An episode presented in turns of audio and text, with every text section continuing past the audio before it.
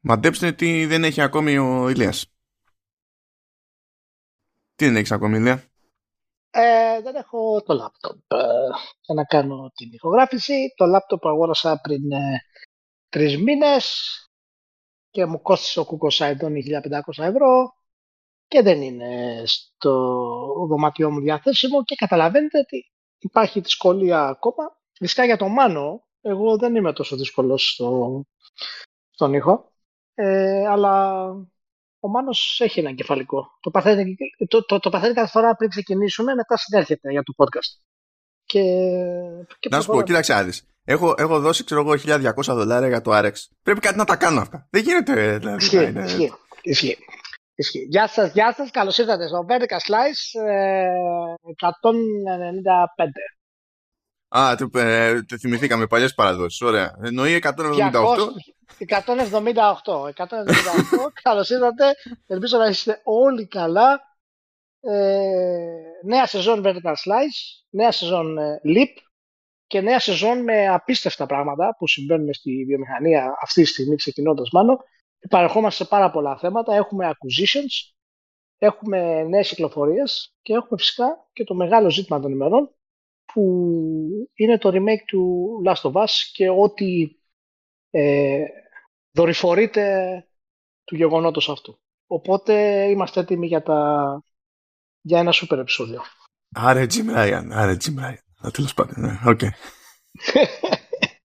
Ας πούμε ότι ξεκινάμε έτσι πιο προβλεπέ, να ξεκινήσουμε με Transmedia Stuff, διότι από ό,τι φαίνεται εκείνος που είναι να τρέξει τη τηλεοπτική τη, μεταφορά, μάλλον συμπλήρωμα τέλος πάντων του Horizon, ε, είναι ο showrunner του Umbrella Academy. Ε, δεν είναι η πρώτη φορά που αναφερόμαστε, από την άποψη ότι είναι ήδη γνωστό ότι μιλάμε για παραγωγή Netflix και ότι ε, θα κάνει time jumps, θα πηγαίνει μπρος πίσω, θα έχει δηλαδή κομμάτια που θα είναι post-apocalyptic και κομμάτια από όσα οδήγησαν σε αυτή τη φάση, που στην ουσία φαντάζομαι εκεί θα παίχτει το, το, το παιχνίδι, με το σκεπτικό ότι ε, εκείνο είναι το κομμάτι που εξερευνά ο παίκτης στα παιχνίδια πολύ λιγότερο και πολύ πιο έμεσα, οπότε βολεύει να πεις ότι δίνεις πόνο εκεί πέρα με τη, με τη σειρά. Ε, τώρα ναι, εντάξει, δεν ξέρω τι να υποθέσω συγκεκριμένα για την περίπτωση του, του Steve Blackman που είναι showrunner στο The Umbrella Academy, διότι κάθε νέα σεζόν Umbrella Academy χειροτερεύει. Δεν ξέρω. Ε, ελπίζω, ναι, εντάξει, ήταν, ε, οι, οι αρχικές σεζόν ήταν εξαιρετικές, αλλά η πρώτη ήταν η καλύτερη. Η, η πρώτη, ναι. Η πρώτη, ναι. Ε, ήταν, ήταν πολύ καλή. Ε, τώρα από εκεί και πέρα κρατάτε φυσικά και το τι, τι παραγωγή θα είναι. Και δεν πρόκειται να είναι ιδιαίτερα ακριβή παραγωγή, τουλάχιστον όχι αρχικά. Οπότε ε, αναμένεται να δούμε πώς θα, πώς θα πάει. Πάντως ε, συνεχίζεται ο. Ο, χα, ο χαμός μάλλον με τηλεοπτικές σειρές και θα έχουμε κι άλλα ακόμα. Ε, ναι, δεν δε τελειώνει αυτό. Δεν τελειώνει. Και εντάξει, φτάνουμε και ώρες-ώρες γίνονται και κάτι κουφά. Δηλαδή, στα, στα κομμάτια του Transmedia, λέγαμε τη, την περασμένη εβδομάδα ε, ότι στη, στη Gamescom ανακοινώθηκε το Killer Klowns from Outer Space, το οποίο είναι από την ανάποδη. Είναι μεταφορά κουλής ταινίας σε game. Δηλαδή yeah. Έχουμε και back and forth, αλλά anyway, πάμε λίγο παρακάτω. Υποτίθεται ότι περιμένουμε ακόμη την ταινία Bioshock και σφίχτηκα λίγο όταν είδα τον το τίτλο εδώ πέρα, γιατί λέει ότι το αναλαμβάνει ο Francis Lawrence, σκηνοθέτης λέει του I Am Legend και The Hunger Games, Catching Fire κτλ. Ε, μετά αναθάρισα ελαφρώς, διότι λέει ότι το script έχει αναλάβει Michael Green, ο οποίος έχει ε, ε, γράψει στο Logan, το Blade Runner είκοσι σαράντα εννιά και American Gods. Οπότε okay. Διχάζομαι. δεν, δεν ξέρω, δεν ξέρω να υποθέσω για το αν θα πάθω κάτι, δεν θα πάθω κάτι. Δεν ξέρω τι συμβαίνει εδώ πέρα. Είναι λίγο, είναι λίγο bear their way. Και εδώ πέρα μιλάμε για περίπτωση εικόνε με Netflix. Απλά εδώ είναι ταινία, δεν είναι, δεν είναι σειρά. Έτσι. Ναι, ναι. Μένοντας σε Transmedia, βγήκε η ημερομηνία για την πρώτη προβολή τέλος πάντων του Cyberpunk Edge Runners, που είναι άνιμε, έτσι. Φυσικά είναι και τα, όλα μαζί τα επεισόδια, δέκα επεισόδια. Παραγωγής Studio Trigger στις δεκατρείς Σεπτεμβρίου. Ελπίζω να είναι καλό. Κοίτα, στην τελική είναι, πώς να σου πω, είναι anime through and through. Το Studio Trigger είναι το Studio Trigger, δεν είναι κανένας περαστικός, οπότε ξέρω εγώ, λες ελπίζω. Ναι, ναι, κοίτα, ούτως ή άλλως ο κόσμος του Cyberpunk είναι γεννημένος για να γίνει κόμικ ή, ή anime, έτσι. Και είναι πολύ πιο δύσκολο να γίνει κανονική τηλεοπτική σειρά ή να γίνει ταινία, ας πούμε, γιατί το κόστος ήταν πάρα πολύ μεγάλο για να το μεταφέρεις ε, σωστά. Αλλά σε animation μου φαίνεται ότι τουλάχιστον για το τρέλερ που έχουμε δείξει πάνε για αρκετά έτσι όριμο τόνο, οπότε νομίζω ότι θα έχουμε, θα έχουμε ένα καλό αποτέλεσμα εκεί. Και θα είναι σημαντικό γιατί ούτως ή άλλως υπάρχει κόσμος όπου θα αναρωτηθεί τι είναι το, ε, το Cyberpunk μέσα από το, από το anime που θα ψάξει το παιχνίδι και θα, θα προσγειωθεί σε μια καλή έκδοση του παιχνιδιού. Οπότε αυτό θα δώσει καλό feedback και στην, στην εταιρεία και θα μπορέσει να την βοηθήσει ακόμα περισσότερο στο, στο πρόβλημα που είχε ε, γενικότερα με τον τίτλο. Αν θυμάσαι, σου είχα πει ότι μέσα στο καλοκαίρι θα έπαιζα Cyberpunk. Μετά μου έσκασαν όλα στη μούρη, δεν έπαιξα τίποτα. Ε, βασικά μόνο ράτζι έπαιξα.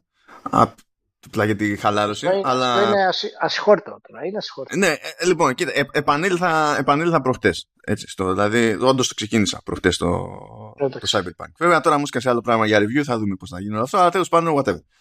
Ε, τώρα μιλάμε στην ουσία, δηλαδή δεν είμαι καν πολύ μακριά από το tutorial, το οποίο tutorial δεν είναι ακριβώς το καλημέρα του παιχνιδιού, δηλαδή τρως καμιά ώρα πρώτα και μετά βλέπεις tutorial, αλλά τέλος πάντων. Ε, έχω δύο πρώτα σχόλια σε αυτό. Λοιπόν, στα, στα μενού οι τύποι είναι κουλοί, δεν μπορούν να καταλάβουν ότι... Όχι, όχι, όχι. Τα μενού είναι, το, το, το, το γιου άι γενικά είναι χειρότερο και του, και του, από το Witcher τρία. Ε, ε, ε, όταν συνειδητοποίησα ότι υπάρχουν σημεία του γιου άι όπου το confirm Pavla select είναι ε, το A, τουλάχιστον παίζω στο Xbox, έτσι, ε, και σε άλλα σημεία είναι το X, λέω είστε, είστε χαζοί τελείως, δεν είναι... Μα το, το φοβερό είναι ότι φαίνεται ότι αυτό είναι φτιαγμένο για, για πι σι, έτσι, γιατί δεν έχει προλάβει να κάνει τη μετάβαση, ας πούμε, προφανώς να χρησιμοποιήσεις mouse δεν υπάρχει κανένα πρόβλημα, αλλά... Ε, δεν έχουν κάνει τη μετάβαση και είναι και βελτιωμένη η έκδοση. Τουλάχιστον ε, τα περισσότερα κομμάτια του θα τα συνηθίσεις. Πάντως υπάρχουν και πολλά tips and tricks τα οποία δεν σου λέει το παιχνίδι με το χειριστήριο, μπορείς να κάνεις. Οπότε επίσης χρήσιμο. Το βοηθάει πολύ. Ναι, ναι. Αυτό που μπορώ να πω όμως είναι ότι πάντων, μπορεί να μου ξεφεύγουν διάφορα, αλλά δεν θυμάμαι εύκολα ε, άλλη φορά πρόσφατα όπου σκάωσε ένα κόσμο και μέσα σε πέντε λεπτά με έχει ρουφήξει. Ναι, ναι. Και δεν έχω προλάβει να κάνω τίποτα, ξέρω εγώ, έτσι. Αλλά με έχει ρουφήξει τελείως. Είναι, είναι το απόλυτο ρούφημα. Δεν υπάρχει δηλαδή πιο, πιο καλοβαλμένος κόσμος. Είναι. Ε, καλά, ό, ό, όταν ανοίξεις το παιχνίδι ακόμα περισσότερο και θα πάθεις το, το σοκ, ας πούμε, της κατάστασης. Ε, απλά, απλά βασίζεται στο πολύ σημαντικό κομμάτι ότι ξέρεις, πρέπει να παίξεις αρ πι. Αν παίξεις αρ πι μέσα στον κόσμο, θα βιώσει τον κόσμο ε, στην, στο μεγαλείο του. Αν θες να το κάνεις τζι τι έι, παραδείγματος χάρη χαζομάρα, μπορείς να το κάνεις ε, όχι, αυτό. Ναι. Όχι, τι, εδώ προσέχω τα φανάρια. Αλλά το, το, ναι, ναι, το world building είναι, είναι διανόητο. Δηλαδή από το Witcher τρία πάμε στο Red Dead και από το Red Dead πάμε στο, στο Cyberpunk. Γέλαγα εντωμεταξύ, γιατί έχει μια-δυο περιπτώσεις εκεί νωρίς, που στην ουσία έχει διαδρομή μαμάξι, αλλά καταλήγεις να, είσαι, να μην οδηγείς τέλος πάντων. Έτσι. Ναι, ναι, ναι. Ε, Οπότε τρέχει διάλογος, έχει ξέρω εγώ τα assets που έχει για το χαρακτήρα που έχει μπροστά σου, κάνω κάτι παιχνιδάκια εκεί με τους καπνούς που είναι ωραία εφέ και ιστορίες. Ε, είχε και ένα, αλλά και εκτός από το car ride, ας πούμε, σε κάποια φάση είχε ένα μοντάζ από το, από το Night City που είναι real time, είναι in engine, αλλά στην ουσία πηδάει από σημείο σε σημείο και δείχνει τελείως διαφορετικά πράγματα μεταξύ τους και τα κοίταζα αυτά και λέω... Τώρα αυτοί όντως πιστεύανε ότι σε, σε, σε αυτά τα κοψίματα, ας πούμε, θα λειτουργούσε το streaming σε σκληρό δίσκο. Κοίτασε και μπορούσα, δηλαδή. Ήταν. Πρέπει να είσαι πραγματικά, βασικά πρέπει να είσαι τόσο παρανοϊκός ώστε να έχεις δύο διαφορετικά πλήκτρα σε διαφορετικό concept και confirm. Πρέπει να είσαι αυτός. αυτός. Οπότε, ξέρεις, μετά εξηγούνται διάφορα, παιδί μου, σαν φάση. Okay. Anyway. Τέρμα τα Transmedia, τέρμα αυτή η παράκαμψη για Cyberpunk. Πάμε στο αγαπημένο άθλημα της βιομηχανίας, τουλάχιστον την τελευταία διετία. Ε, εξαγορές και λοιπά δράματα. Έκανε άλλη μια αγορά, η Sony πετάχτηκε και λέει ναι, καλησπέρα, θα πάρουμε τη Savage Game Studios. Η οποία Savage Game Studios είναι στούντιο ε, που ασχολείται ε, μόνο με mobile gaming, είναι και φρέσκο από την άποψη ότι ιδρύθηκε μόλι, μόλις το δύο χιλιάδες είκοσι Ναι. Ε, έχει εδώ πέρα επίσημες δηλώσεις στο, στο PlayStation Blog. Έχει λίγο πλάκα ο... Ε, σκά, σκάλωσα τώρα γιατί θυμάμαι μόνο το Herman. No, Hulst νομίζω, ναι. Okay. Hulst. Ε, έχει, έχει εδώ το χαριτωμένο που λέει ότι πήραμε ένα mobile gaming studio κτλ. Αλλά αυτό δεν αλλάζει, λέει, το πόσο αφοσιωμένοι είμαστε στα κλασικά μας, ξέρω εγώ, για single player κτλ. Γιατί... Καταλαβαίνεις, καταλαβαίνεις τι, τι φοβία παίζει από κάτω. Το καταλαβαίνεις. Φα, φαντάσου τώρα, η, η Sony που έχει το ρεύμα που έχει στο community, ας πούμε, και ώρες ώρες σε κάτι για σημεία φαίνεται να είναι και η ίδια χεσμένη. Είναι πραγματικό. Δεν υπάρχει εδώ μεταξύ. Έχει γυρίσει τον τελευταίο καιρό, τον τελευταίο χρόνο. Υπάρχουν publishers που είναι αναγκασμένοι, τουλάχιστον σε εισαγωγικά, να κάνουν commit στο ότι τους ενδιαφέρει το single player, γιατί έχει αλλάξει η, η, η πεποίθηση της βιομηχανίας αυτή τη στιγμή από την καταστροφή των single player. Βλέπουν, όχι, όχι, είμαστε αφοσιωμένοι στην, σε έναν κόσμο ο οποίος θα είναι φανταστικός και θα είναι ειδικά για τον παίκτη φτιαγμένο single player κτλ. Μπράβο, συγχαρητήρια. Καλό είναι να το, να το υπενθυμίζουμε από το πότε, δεν με. Τώρα κατά mobile εδώ πέρα, εντάξει, προφανώς θα πάνε για συνέργειες, θέλουν να δείχνουν τα άι πι τους και σε περισσότερο κόσμο, σε μια μερίδα που δεν, τα, δεν αγγίζεται το ίδιο εύκολα, τέλος πάντων, με το τυπικό μοντέλο της βιομηχανίας. Εντάξει, είναι κατανοητά αυτά. Εγώ εξακολουθώ να είμαι πολύ περίεργος για την όλη φάση, από την άποψη ότι πολλές εταιρείες έχουν πιεστεί προς αυτή την κατεύθυνση. Δεν είναι, πρώτη, δεν είναι καν πρώτη απόπειρα της Sony προς αυτή την κατεύθυνση. Και... αυτές οι εταιρείες που έχουν οι δικές τους πλατφόρμες μέχρι στιγμής δεν έχουν αποκομίσει κάτι ιδιαίτερο. Η Microsoft έκανε την πιο τζούφια προσπάθεια στο θέμα, οπότε δεν νομίζω ότι έκανε ποτέ σε κανένα εντύπωση που δεν οδήγησε πουθενά. Η Nintendo έκανε λιγότερο τζούφια και ήταν πιο μετρημένη και συνειδητοποιημένη στο τι ήθελε να κάνει, αλλά δεν έκανε παπάτσες και μόλις η αγορά και οι χρηματαγορές έπαψαν να θεωρούν βαρόμετρο τη συμμετοχή στο segment, άρχισε η Nintendo να κάνει και πίσω στην ουσία. Οπότε, και δεν άνοιξε μύτη, κάνοντας πίσω. Ε, τώρα η Sony πάει και ξαναχώνεται εκεί πέρα.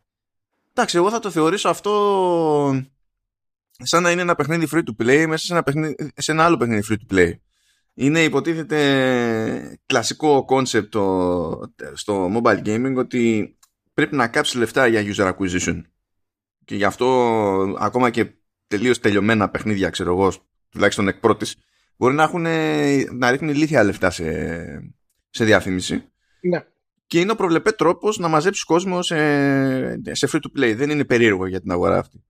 Όχι, όχι. Και είναι, και είναι μία ακόμα ένδειξη ε, της στρατηγικής Sony. Το ότι αλλάζει. Έτσι, πλέον νομίζω, εμείς το λέγαμε από την αρχή, που κανένας δεν το έχει πάρει μυρωδιά, αλλά πλέον δεν νομίζω ότι και ο τελευταίος θα πρέπει να, ε, να το αρνείται αυτό το πράγμα, ότι η Sony αλλάζει τη στρατηγική της, θέλοντας να, να αποκτήσει παραδάκι, να αποκτήσει σταθερή βάση οικονομική. Και ακόμα και η εξαγορά που έκανε της Bungie έχει να κάνει με τα live service games. Ε, είδαμε την επέκτασή της ε, στα multiplayer και γενικά στο, στα e-sports και τώρα κάνει τέτοιες κινησούλες ακόμα, οι οποίες θα της δώσουν ένα ακόμα μαξιλαράκι γενικά. Ε, εμένα μου αρέσει αυτό το πλάνο της, ε, της Sony. Καλά, και σένα πιστεύω σου αρέσει αυτό το στυλ από το αρχικό στυλ. Γιατί φαίνεται ότι τουλάχιστον προσπαθεί να υποστηρίξει τη στρατηγική της επεκτείνοντας το πορτοφόλιό της. Αντί απλά να ρίχνει περισσότερο χρήμα. Και αυτό είναι, είναι υγιές αυτό το κομμάτι. Κοίτα, να σου πω, εγώ, εγώ διχάζομαι. Δηλαδή είμαι σε μια φάση yeah. που διαφωνώ και με την πάρτι μου από την άποψη ότι επιχειρηματικά ε, βγάζουν νόημα. Δηλαδή, yeah. φτιάνεις μια λυσίδα, φτιάνεις ένα παιχνίδι, ξέρω εγώ, free to play, καίς λεφτά για να φέρεις κόσμο στο free to play. Και αυτό το, το, το παιχνίδι, επειδή συνδέεται με κάποιο μεγαλύτερο όσο άι πι, ας πούμε, ε, στην ουσία φτιάχνει μια κοινότητα που είναι μετά πιο δεκτική στο να πάει και να χώσει λεφτά και στις άλλες σου παραγωγές που συνδέονται με αυτό ή με άλλα άι πι κτλ. Βγάζει νόημα. Οπότε προς αυτό δεν πρόκειται εγώ να κακίσω καθόλου τη Sony. Δηλαδή, ναι, ακόμα ναι, και να ναι. στραβώσει, πάλι δεν θα την κακίσω. Δηλαδή, είναι λογικό να σκεφτεί έτσι μια, ναι, όχι, μια έχει, τέτοια έχει εταιρεία. Νόημα, έχει νόημα, το έχει νόημα. Απλά αυτό δεν με κάνει ξέρεις, περισσότερο φαν. Το, το, το, της όλης αυτής της κατάστασης και το πώς λειτουργεί, του πώς λειτουργεί το user acquisition στα mobile games κτλ. Δηλαδή όπου θεωρείται ε, προβλεπέ και αποδεκτό ακριβώς επειδή πετυχαίνει να κάνει τελείως παραπλανητικές καμπάνιες ας πούμε προκειμένου να τραβήξεις κόσμο και εντάξει. Ναι, μάλλον εντάξει δεν, δεν υπάρχει ε, ηθική, ας πούμε, στις mm. επιχειρήσεις τέτοιου επίπεδου. Αυτό νομίζω είναι, είναι αποδειγμένο πλέον και είναι κάτι το οποίο όσο και αν μας χαλάει πρέπει να το αποδεχτούμε. Καλά, εμείς τώρα δεν το έχουμε αποδεχτεί εδώ και χρόνια και γι' αυτό είμαστε και λίγο, λίγο κομπλεξικοί.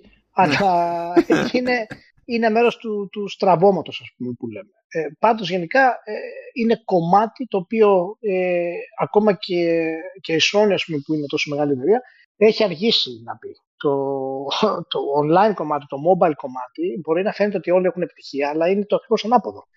Οι, οι, οι, αυτοί που έχουν επιτυχία, αναλογικά με πόσοι δεν τα καταφέρνουν, είναι τεράστια η, η διαφορά.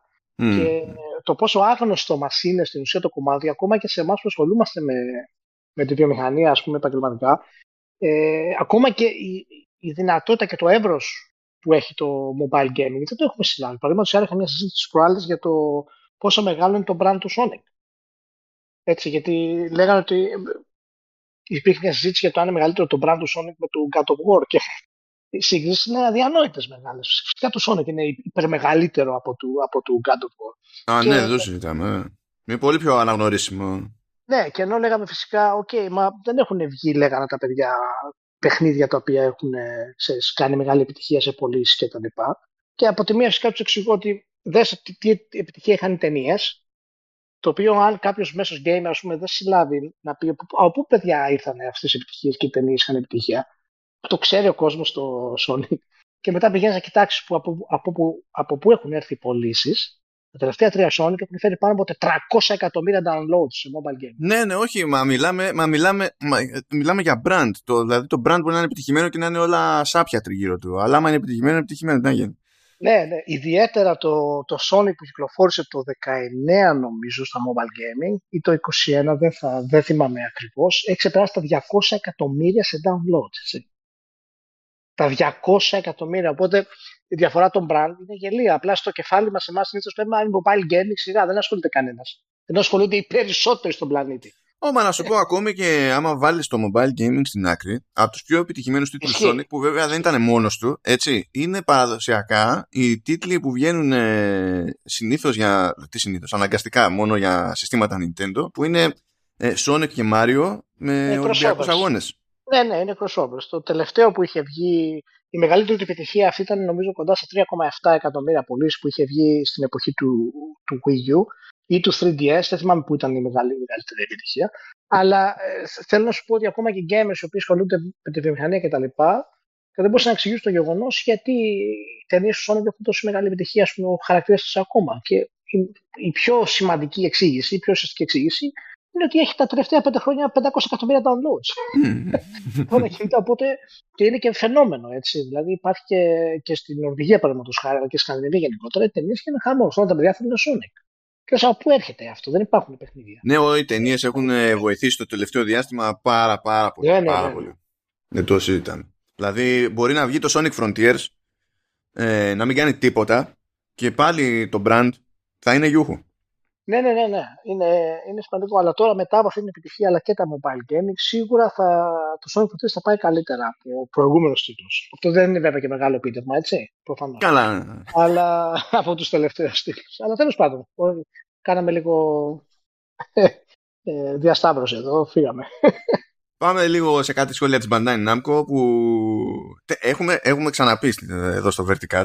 Το, δηλαδή, σίγουρα θυμάμαι ότι το, το είχα αγγίξει γιατί μου φαίνεται ένας αστείο. Ε, γενικά είχε κάνει ένα μάτσο συνεργασίες η Bandai Namco με διάφορα στούντιο, η Tarsier, ας πούμε, ε, η Supermassive κτλ. Και, και έβλεπες ότι ένα-ένα αγοράζονταν. Και λέω, κακομοίρα Bandai Namco, δεν είναι, δεν σου αφήνουν τίποτα όρθιο, ξέρω εγώ.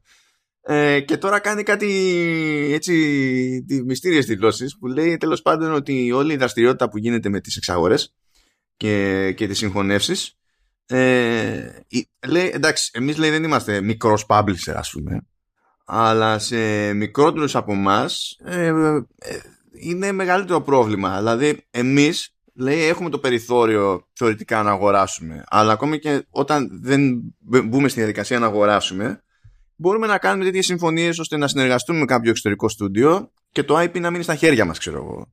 Ή να πάμε και να πάρουμε ένα μέρος από, από ένα στούντιο. Έχουμε τέτοιες επιλογές. Βέβαια, δεν τις έχει κάνει μέχρι στιγμής.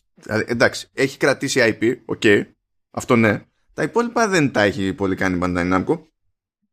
Α, σου λέει τώρα ε, οι υπόλοιποι ε, έχουν ε, θέμα στη, στην όλη υπόθεση. Που δεν έχει άδικο. Προφανώς, άμα είσαι μικρός, είναι ένα θεωρητικό πρόβλημα σε αυτή τη, την περίπτωση. Αλλά απ' την άλλη, θα υπήρχαν ε, αυτοί, πώς να το πω, ε, ε, ε, αστο, ε, οι μετρίου αναστήματος ή μικρού αναστήματος, οι λεγόμενοι indie pubs. Θα υπήρχαν ε, διαφορετικά. Νομίζω ότι στέκονται στα πόδια τους ακριβώς επειδή υπάρχει αυτή η δυναμική πλέον. Και λειτουργούν περισσότερο ως φυτόρια. Αλλά τέλος πάντων, σφίγγεται η Bandai Namco. Βέβαια δεν σφίγγεται πάρα πολύ. Εντάξει, δεν σφίγγεται πάρα πολύ, γιατί η Bandai Namco έχει την οικονομική δυνατότητα. Έτσι. Είναι, είναι σημαντική εταιρεία. Έχει, οικονομικά δηλαδή είναι, είναι υγιής.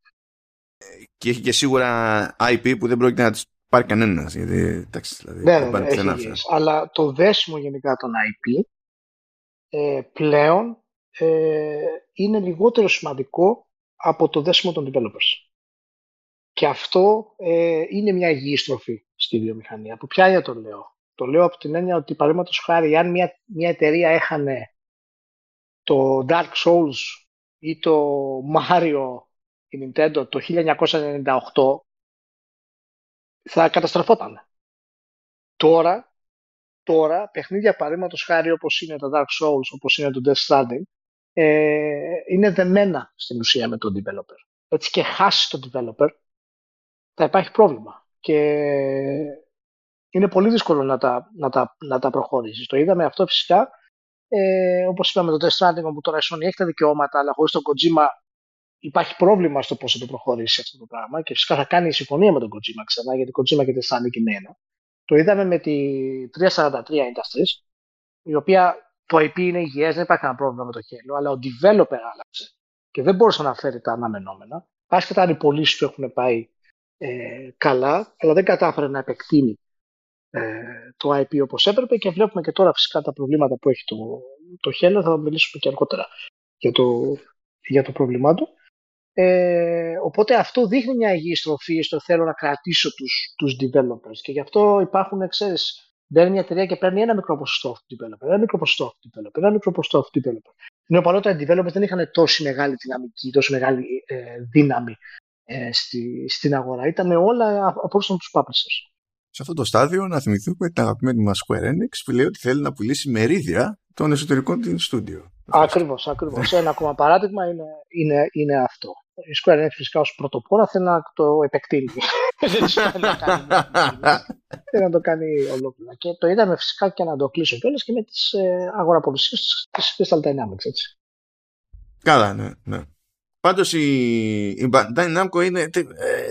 κάνει ένα περίεργο ζύγι, δεν ξέρω ακριβώς τι παίζει. Από την άποψη ότι το, το The Dark Pictures, ας πούμε, δεν της ανήκει, ανήκει στο Supermassive. Ναι. Παρότι έχουν το κονέ που εξακολουθεί και, και στέκει. Αλλά το, το Little Nightmares, ας πούμε, που δημιούργησε η Tarsier, η οποία αγοράστηκε από την Embracer, αλίμονο, ε, ανήκει στην Bandai Namco. Ναι. Οπότε αν θέλει να το δουλέψει με contract, ας πούμε, Ε, είτε με την Tarsier είτε με οποιονδήποτε άλλον, ε, είναι εφικτό θεωρητικά, αρκεί να θέλουν όλοι εμπλεκόμενοι, τέλος πάντων. Αλλά ναι, είναι λίγο περίεργα. Και, και μιας και μιλάμε για μερίδια, ξυπνάμε και άλλη μια μέρα και λέει Tencent και Sony ε, αγόρασαν μερίδιο έξτρα στη From Software. Α, το πάλι, αυτό που λέγαμε για τους developers. Μάλιστα. Ναι, ε, η Tencent πήρε δεκαέξι κόμμα είκοσι πέντε και η Sony πήρε δεκατέσσερα κόμμα μηδέν εννέα. Είχανε μερίδιο και οι δύο προηγουμένως, αλλά ήταν πολύ μικρότερο. Και εδώ έχει λίγο πλάκα σαν φάση. Από ποια άποψη? Η From Software εξακολουθεί και ανήκει στην Kadokawa Corporation. Ναι. Έτσι. Ε, και είπαμε, έτσι, μερίδιο της From Software πήγε στη Sony και την Tencent. Ωστόσο, η Tencent έχει και το, σχεδόν το επτά τοις εκατό της Kadokawa Corporation, το οποίο κάνει ένα μαγικό κύκλο εκεί πέρα, μου φαίνεται πάρα πολύ αστείο. Έχω ένα μερίδιο στη μαμά, αλλά ας πάρω και ένα μερίδιο έξτρα στο στούντιο, ξέρω εγώ. Yeah. Η Kadokawa εξακολουθεί να έχει τον έλεγχο της From Software, γιατί διατηρεί περίπου το, το δηλαδή σκάρτο εβδομήντα τοις εκατό, δεν αλλάζει δηλαδή ιδιαίτερα το ποιος κάνει το τελικό το κουμάντο στην όλη υπόθεση.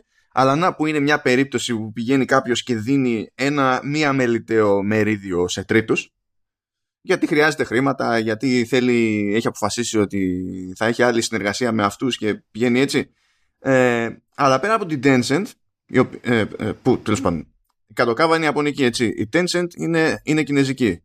Ε, επτά κόμμα τρία τοις εκατό έχει η Kakao που είναι, που είναι κορεάτικη. Πες ένας χαμός γενικά. Γίνεται χαμός. Ε, νομίζω, ναι, να, να σημειώσουμε εδώ ότι η Sony είχε ήδη δείξει ενδιαφέρον για From Software. Είχε ήδη ένα μικρό ποσοστό στο software. Και τώρα το επεκτείνει ε, αυτό το, το μικρό ποσοστό. Είναι νομίζω στο δεκαπέντε πήγε αυτή τη στιγμή. Γιατί είναι, είναι τριάντα τοις εκατό σύνολο, τριάντα κόμμα έξι τοις εκατό νομίζω. Ναι, πήγε δεκατέσσερα κόμμα μηδέν εννιά στη Sony, δεκαέξι κόμμα είκοσι πέντε στη Tencent. Ε, και α, αυτό είναι, είναι. Δεν ξέρω, δεν θέλω τώρα να, να κάνω το, το, το μάντι, γιατί δεν έχουμε πληροφορίες. Οπότε θα ακουστώ σαν σα μάντις, αλλά νομίζω ότι υπάρχει πιθανότητα να γίνει κάτι σημαντικό μεταξύ της Sony και της Tencent. Και ακόμα δεν ξέρω τι σημαίνει αυτό το πράγμα που θα είναι, αλλά ο, ο, ο μεσάζοντας για τις συμφωνίες τους μπορεί να είναι μια εταιρεία σαν την, σαν την From Software. Και δεν θα μου κάνει καθόλου εντύπωση εάν η Sony θελήσει να εξαγοράσει ολοκληρωτικά τη From Software με τη βοήθεια της Tencent κάποια στιγμή. Και, γιατί νομίζω είναι στόχος αυτός της Sony εσωτερικός να πάρει τη From Software πλέον, διότι τα παιχνίδια της From Software αυτή τη στιγμή έχουν, ανοίξει, έχουν μπει στο mainstream του gaming. Καλά, είναι. Πρώτα απ' όλα θα ήταν τρελό επικοινωνιακό win, παρότι ε, στην ουσία απευθύνεται σε, σε φο, δηλαδή μειοψηφία της μειοψηφίας. Δεν έχει σημασία πόσο πουλάει το Elden Ring επί του συνόλου, έτσι δεν είναι τώρα. Μπορεί να είναι mainstream το brand, αλλά τα παιχνίδια δεν είναι όντως mainstream. Όχι, όχι, όχι. Το, το brand ναι. Είναι, ναι, είναι mainstream στην gaming κοινότητα. Δεν είναι κανονικό mainstream, ας πούμε, στο mm. Sonic.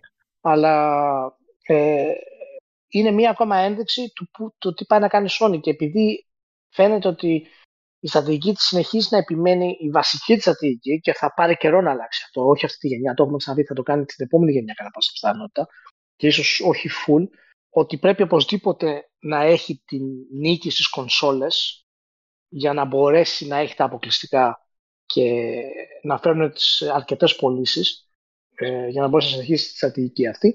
Ε, το ίδιο θα κάνει και με το software. Εάν γίνει αυτό με το software, έστω και αν πάει το πενήντα ένα τοις εκατό συνολικά και έχει δηλαδή τον έλεγχο του, της αποκλειστικότητας, ε, τότε θα είναι ένα ακόμα μεγάλο ε, πλήγμα στην ουσία και για το όραμα του, του Spencer. Έτσι. Τότε πραγματικά θα δεις μια Microsoft η οποία θα κλειδώσει τα πάντα και δεν, θα κάνει, δεν, δεν μου κάνει τότε καμία εντύπωση αν και τα Call of Duty, ας πούμε, τα κάνει αποκλειστικά εντελώς πολύ πιο γρήγορα από το, από το αναμενόμενο.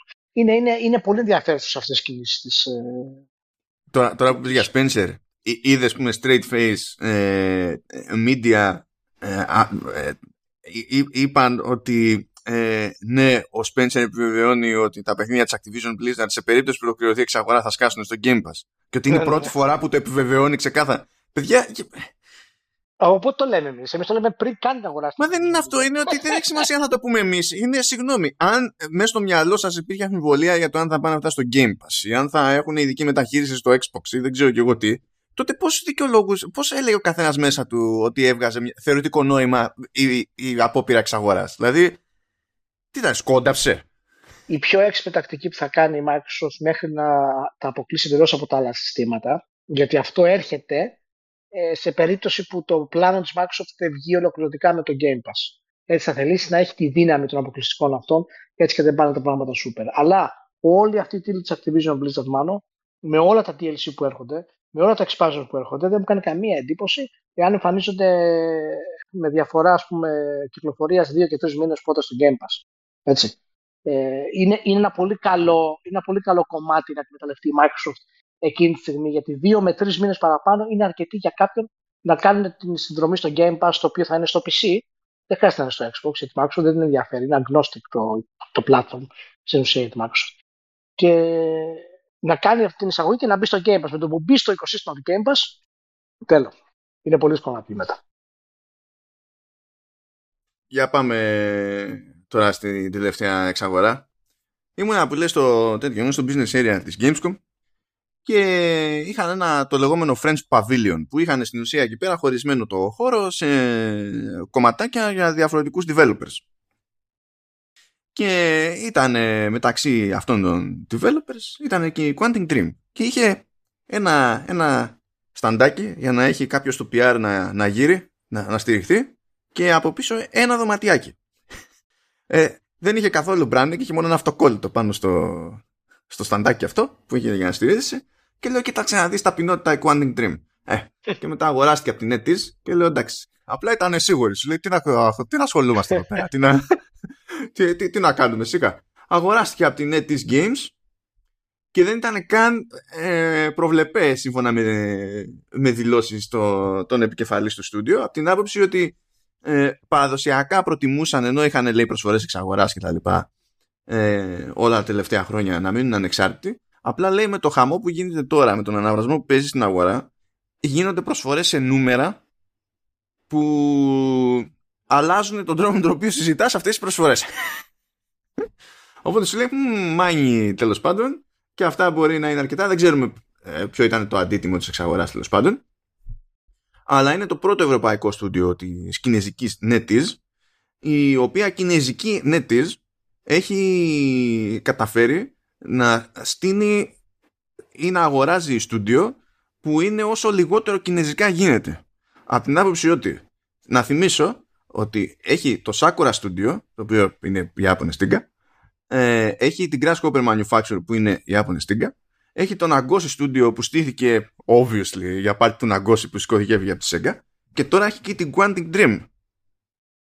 Ε, η οποία Quantic Dream, πέραν του τι κάνει στα δικά της τα παιχνίδια, ε, έτσι κι αλλιώς προσέφερε εκεί υπηρεσίες σε τρίτους, με τις δικές της εγκαταστάσεις για, για mock-up και photogrammetry και τέτοια. Αν δεν είναι τελείως asleep at the wheel, ας πούμε, στην NetEase, αυτά τα εργαλεία θα μπορούσαν να βοηθήσουν και τα άλλα της στούντιο, οπότε αναγκάζομαι να αναρωτηθώ τι θα μπορούσε να κάνει ο Πορτοκαλί κύριος στον Αγκώση Studio με mock-up και photogrammetry από Quantic Dream κάποτε. Αν ξυπνήσεις, ξέρω, αν σταματήσεις να είναι τόσο πορτοκαλής, δεν ξέρω τι, τι παίζει εκεί πέρα. Είναι πολύ περίεργο grouping και ειδικά αυτά τα πιο μεγάλα στούντιο που έχει κιόλας είναι για κάθε άλλο παρά για live games σε μια κινέζικη εταιρεία. Είναι super weird. Εντάξει, είναι, αυτό, αυτό θέλει την αίσθηση περισσότερο τους spending spree. Έτσι, δηλαδή πώς να μπούμε στην, στις δυτικές αγορές, τι μπορούμε να κάνουμε στην ουσία, στην Ευρώπη, πώς μπορούμε να εξελιχθούμε, έτσι, ποια είναι η εταιρεία που έχει κάποιο κινηματογραφικό έμπρος και μην ξεχνάς ότι μετά την ανακοίνωση και του Star Wars η Quantic Dream έχει αποκτήσει άλλη βαρύτητα. Καλά, ναι. Οπότε αυτό έχει παίξει το ρόλο του γενικότερα να το πλησιάσει και ό,τι και να λέει ο, ο σι ι ο της που σε προκαλώ να προφέρεις το όνομα του αν μπορείς ε, είναι λέει ότι δεν είχαμε πρόβλημα, είμαστε υγιής εταιρεία κτλ. Αλλά δεν είναι ακριβώς αυτά τα πράγματα. Τα τελευταία δύο χρόνια υπάρχουν πολλά παράπονα για τις ιστορικές διαδικασίες της Quantic Dream. Α, καλά, ναι, αλλά ξέρεις ποια είναι η θέση τους τώρα. Αυτό είναι το ναι, ναι, όχι, όχι. Ναι. Ναι. Α, απλά θέλω να πω ότι με βάση τα, τα official, ας πούμε, κάνουμε το, το σχόλιο αυτό. Ότι ε, σίγουρα χρειάζεται ε, και αναπροσαρμογή και αναδιοργάνωση και χρειάζεται και ενενήντα εννέα κόμμα ενενήντα εννέα τοις εκατό επέκταση της ομάδας για να φέρεις πέρα σε ένα project σαν το Star Wars. Τώρα να σου πω, για, για, ποιο, για ποιο όνομα έλεγες τώρα του co-σι ι ο? Καλά, όχι τον, τον Cage, αυτό είναι εύκολο. Έτσι. Αλλά δεν έχει κάνει τον Κινέζα. Όχι, όχι τον Κινέζα. Ο άνθρωπος πρέπει να είναι Guillaume de Fondomier. Κάτι τέτοιο πρέπει να είναι. Εντάξει τώρα, αλλά. Δεν προφέρεται αυτό. Guillaume de Fondomier. Εντάξει τώρα. Σιγά μην είναι και κόφισμα τα Χρήστο Ντελαχρήστο. Ένα, σε παρακαλώ. Λοιπόν, να αλλάξουν αυτά τα ονόματα. Δεν μπορώ να τα προφέρω. Λοιπόν. Είπε σε Γάλλους να αλλάξουν κάτι για αυτό και συνέχισε. Ε, ναι, οπότε okay, δεν έχουμε πολλά να πούμε, δεν ξέρουμε ακριβώς τι θα γίνει. Κλασικά η Quantic Dream ε, βιάστηκε να μας δείξει το, το trailer του Star Wars για να πάσε πορώσει και τα λοιπά και μετά έχει σιωπή. Ε, μπορεί να πάσε και πάω σε κάποιο τοίχο, έτσι. Και είπε, παιδιά, δεν βγαίνει το project. Καλά, ήταν, και για, ήταν και για recruitment τώρα αυτό και στο μεταξύ, ναι, ναι, ναι. Στο μεταξύ είμα, είναι και στη φάση πλέον που λειτουργεί και η ίδια ως publisher για μικρές, για μικρές και διάφορες παραγωγές που πάλι είναι στο πλαίσιο του, του narrative και, και τα λοιπά είναι σχεδόν παράλληλη ως προς αυτό η πορεία τους με τη Dontnod, που και αυτή τώρα, δηλαδή εμείς γράφουμε δύο Σεπτεμβρίου, πρώτη του μήνα, ε, βγάλανε παιχνίδι τρίτου, δηλαδή λειτουργούν ως εκδότες, το, το Gerda A Flame in Winter, που πήγε σε πι σι και Switch.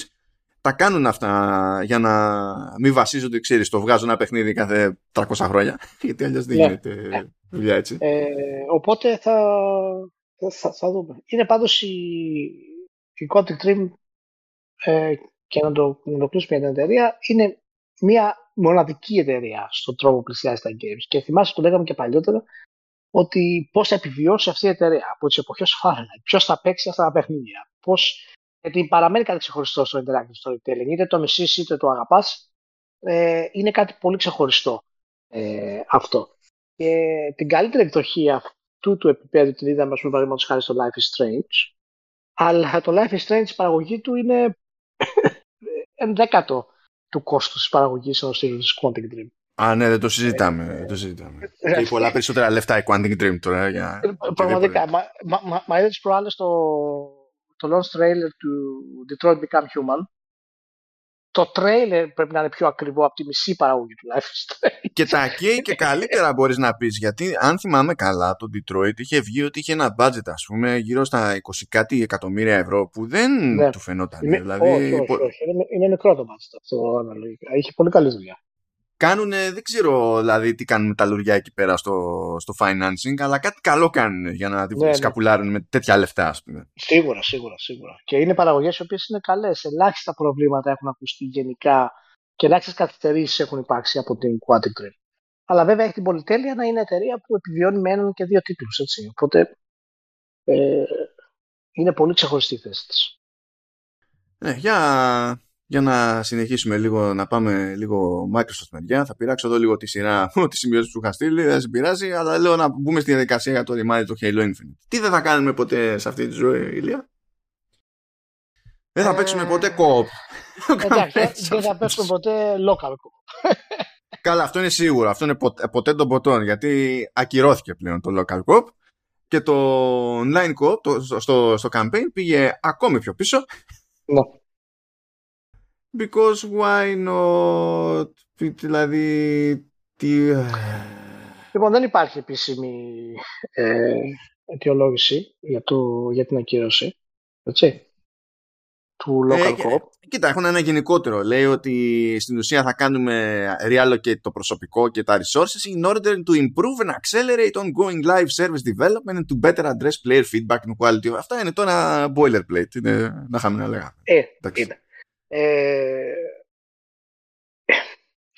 Κοιτάξτε, είναι, είναι κάπως περίεργο από το πώς θα το πιάσω αυτή τη στιγμή. Αν κοιτάξουμε συζητήσεις στα social, οι οποίες συνήθως δεν ξέρουν τι γίνεται, ε, λένε ότι τριακόσια σαράντα τρία κατέστρεψε το Halo και το διέλυσε και μπλα μπλα κτλ. Ε, Όχι, σε αυτό διαφωνώ, και... διότι το, το, δηλαδή, εντάξει, το, το, το free-to-play μέρος είχε growing pains ξεκάθαρα, είχε προβλήματα και εκεί νομίζω ότι έχουν μεγαλύτερα προβλήματα από ό,τι στο campaign το, που βγάλανε. Το campaign είναι καλό. Έχει, προφανώς του λείπουν πράγματα, αλλά το campaign είναι καλό. Απλά ε, έχει πιάσει και, έχει πιάσει και τους οικονομικούς στόχους. Το τέσσερα είχε πουλήσει πάνω από δέκα εκατομμύρια ε, κομμάτια και τώρα έχει φτάσει ακόμα παραπάνω. Το πέντε έσπασε όλα τα ρεκόρ λανσάρισματος για ιστορικά ε, για τη Microsoft ε, και σε digital τίτλο κιόλας εκείνη την εποχή. Ε, και γενικότερα το, το franchise έφτασε στα, στα χέρια της τριακόσια σαράντα τρία, κατάφερε και φυσικά δημιούργησε animation και δημιούργησε φυσικά και τη σειρά. Αυτά έχουν γίνει επί της τριακόσια σαράντα τρία.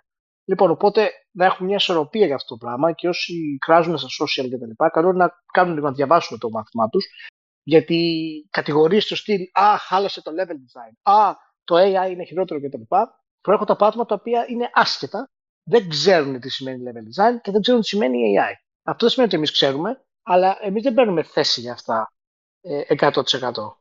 Έτσι, όπως βλέπω στα social media. Λοιπόν, ε, ναι, το θέμα του story είναι πρόβλημα γιατί δεν, δεν μας έπιασε τον παλμό όπως μας είχαν πιάσει τα πρώτα Halo. Ναι, το τράβηξε, το ξεζούμισε, αλλά το moment to moment gameplay παραμένει πάρα πολύ δυνατό. Οπότε, λες γενικά ναι, για, το έφτασε... story, στο, λες για το story σε ολόκληρο το franchise, έτσι, μέχρι στιγμής. Από το τέσσερα και μετά στην ουσία. Α, από το τέσσερα, στο, από άρα το τέσσερα στην και... εποχή της τρία τέσσερα τρία. Ναι. Ναι. Από το τέσσερα και μετά. Κοίτα, στο, στο Infinite πάντως, στο, καλά, στο Infinite έπρεπε να κάνουν scrap και πράγματα και τέλος πάντων ό,τι προλαβαίνουν. Ναι, ναι, ναι, ναι. Στο Infinite πάντως, αυτό το feel του πρώτου Halo και σε αυτό το κομμάτι το έχουν πιάσει πρώτη φορά μετά από τόσα χρόνια. Και το έλεγα όταν είχαμε συζητήσει στο λανσάρισμα το Halo Infinite. Αλλά, ε, να ορίστε, μόλις θυμήθηκα ότι έπαιξα κι άλλο παιχνίδι μες στο καλοκαίρι. Επειδή κάτσα και έπαιξα, έπαιξα με τον Βασίλη του Γεωργακόπουλο κοοπ το, το πρώτο Halo και θα πιάσουμε όλη τη σειρά στο έτσι. Γιατί δεν έχει παίξει ποτέ Halo ο ίδιος. Οπότε εγώ διασκεδάζω, ξέρεις, χαζεύω τα αντιδράσεις και τέτοια. Έπαι, έπαιξα λοιπόν το πρώτο Halo ξανά. Ε, και εξακολουθώ να έχω την ίδια εντύπωση ότι το Infinite καταφέρνει και πιάνει ως προς αυτό το feel τέλος πάντων εκείνη τη φάση. Είναι σαν να ξεκινάνε yeah. από το μηδέν και τους βγήκε η πίστη να κάνουν, να προσωμιάσουν αυτό που κάποτε είχε βγει με την πρώτη και αποσπώντας τελική. Γιατί και η Bungie τότε δεν ήταν ότι ακριβώς ξέρει τι έκανε. Ήταν... Οπότε, okay. ναι, οπότε τόσο τα νούμερα όσο και οι παραγωγές δεν δείχνουν ότι η τρία στα τρία κατέστρεψε το Halo. Ε, τα αρνητικά που είναι στα χέρια της δείχνουν ότι δεν το έφτασε εκεί που έπρεπε να το φτάσει. Και αυτό είναι ένα από τα προβλήματα όταν είσαι η ναυαρχίδα μιας κονσόλας και παραμένεις ουσιαστικά στάσιμος ε, στο ίδιο το, το παιχνίδι. Βασικά το brand έχει μεγαλύτερο πρόβλημα από ό,τι έχει το παιχνίδι. Έχει αυτό ναι. το παράξενο. Και σίγουρα υπάρχει θέμα με το management, διότι κορονοϊός, ε, κορονοϊός δεν έχει βγει σχεδόν τίποτα.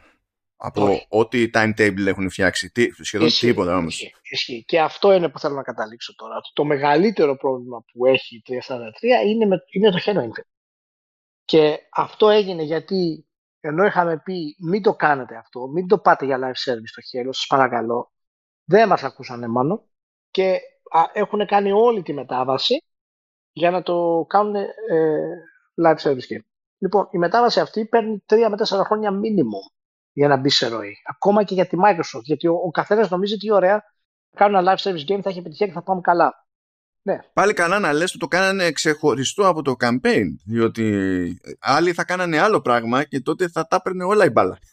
Ακριβώς, ακριβώς. Και είναι ένα από τα προβλήματα τα οποία έχει και η Microsoft γενικά, προσπαθεί να, να ικανοποιήσει τους πάντες. Ε, η άποψη με εμένα ήταν ότι αν ήθελες να κάνεις live service game, ας το campaign και κάνει live service game.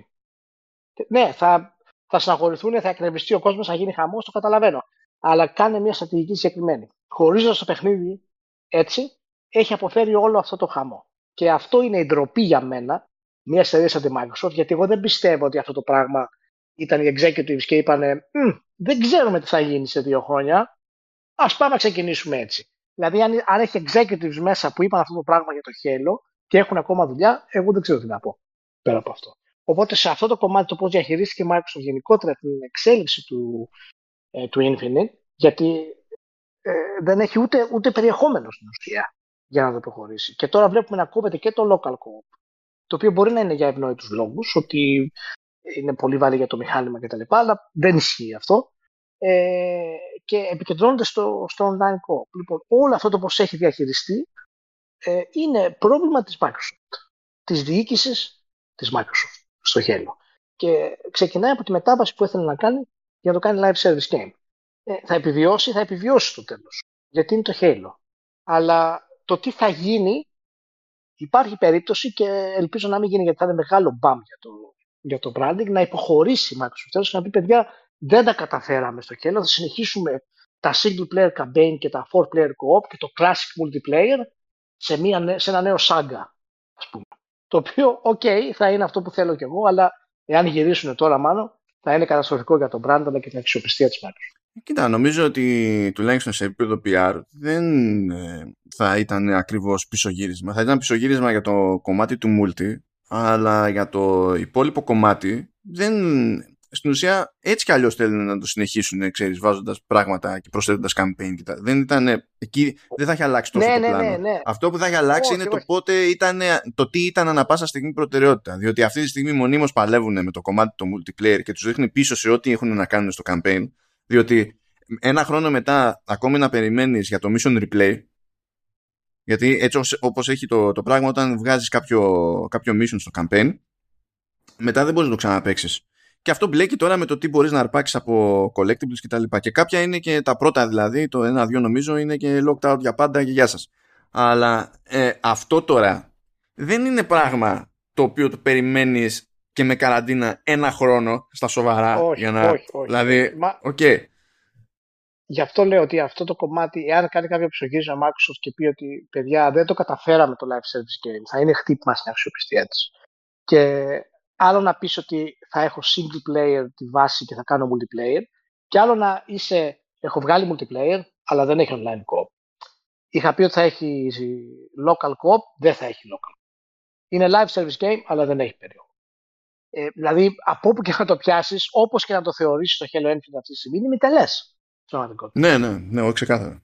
Και αυτό είναι πρόβλημα, είναι μεγάλο πρόβλημα για ένα brand το οποίο είναι αναβαρχίδα. Αλλά αυτό μας καταλήγει πιθανά και σε αυτό που είχαμε ξαναπεί τις προάλλες, το όχι τις προάλλες, πριν μήνες, ε, και πρέπει ίσως να αρχίσουμε να το εξετάσουμε πολύ πιο σοβαρά, γιατί εγώ το πιστεύω σε μεγάλο βαθμό, είναι ότι τα κλασικά παιχνίδια τα οποία είναι το Gears of War, το Halo, παραδείγματος χάρη, δεν είναι οι ναυαρχίδες πλέον που η Microsoft ήθελε να είναι. Μπορεί να φέρουν εκατομμύρια πωλήσεις, αλλά δεν είναι οι ναυαρχίδες, το brand που θα μπορέσει να αλλάξει την πορεία της Microsoft όσον αφορά, ας πούμε, να χτυπήσει τη Sony σε αυτά τα single player. Χρειάζεται νέες εμπειρίες να χτυπήσει τα single player της Sony.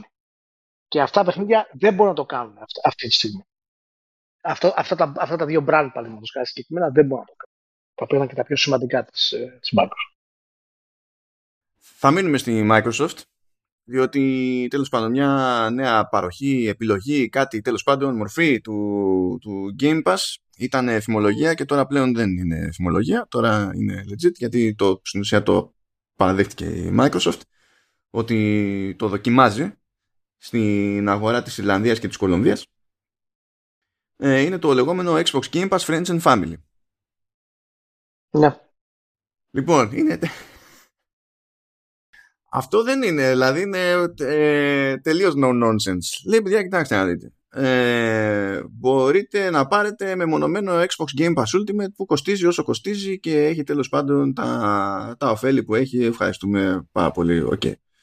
Ε, μπορείτε όμως να δώσετε κάτι παραπάνω, αντί για δεκατρία ευρώ το μήνα, να δώσετε είκοσι δύο ευρώ το μήνα για να πάτε στο Friends and Family Plan.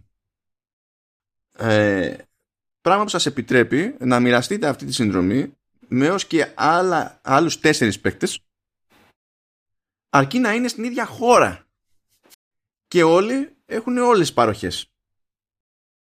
Ε, αυτό σημαίνει ότι με το που θα βρεθεί δεύτερο άτομο, δεν το συζητάμε τρίτο, τέταρτο, πέμπτο, ε, για να σπάσει το μηνιαίο κόστος των είκοσι δύο ευρώ, το μπάσιμο στο Ultimate Ε, γίνεται ακόμη πιο αστεία οικονομική επένδυση. Δηλαδή, ναι. Γιατί τώρα πραγματικά, αν, αν βρεθεί πεντάδα, αν βρεθεί πεντάδα, το, το άτομο είναι, ξέρω εγώ, τέσσερα κόμμα τέσσερα ευρώ. Στην τετράδα είναι πέντε κόμμα πέντε ευρώ το μήνα. Ε, they're not messing around, αυτό έχω να πω. Όχι, όχι. Μα, κοίτα, είναι, είναι σημαντικό κομμάτι. Το είχαμε πει ότι εκεί επεκτείνεται η Microsoft, ειδικά όσον αφορά στη, στο οικογενειακό gaming. Και το Game Pass είναι η ευκαιρία αυτή. Γιατί ναι, μεν μπορείς να έχεις δύο παιδιά τα οποία θα έχουν το, το Game Pass, αλλά δεν είναι ακριβώς το ίδιο. Γιατί όταν κάποιος παίζει, ο άλλος δεν μπορεί να κάνει τίποτα. Οπότε τώρα είναι πολύ πιο εύκολο αν κάθε μέλος έχει το δικό του στον ίδιο account μέσα σε μια συνδρομή και μπορεί ο ένας να παίζει στο πι σι, ο άλλος να κάνει stream, ο άλλος να είναι στο, στην κονσόλα.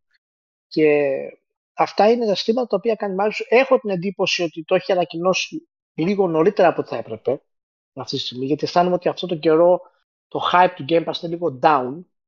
Κοίτα, πρώτα απ' όλα την πήρανε χαμπάρι και από τη στιγμή που τρέχει με χρήστες το τεστ σε Κολομβία και Ιρλανδία δεν υπήρχε σωτηρία. Δηλαδή, δεν υπήρχε σωτηρία, ναι. Οπότε, οπότε πιστεύω ότι, ξέρεις, την ανάγκασε να το ανακοινώσει κάπως ε, γρήγορα λίγο όλο αυτό το πράγμα για να είναι, να είναι μπροστά από τα γεγονότα που λέμε.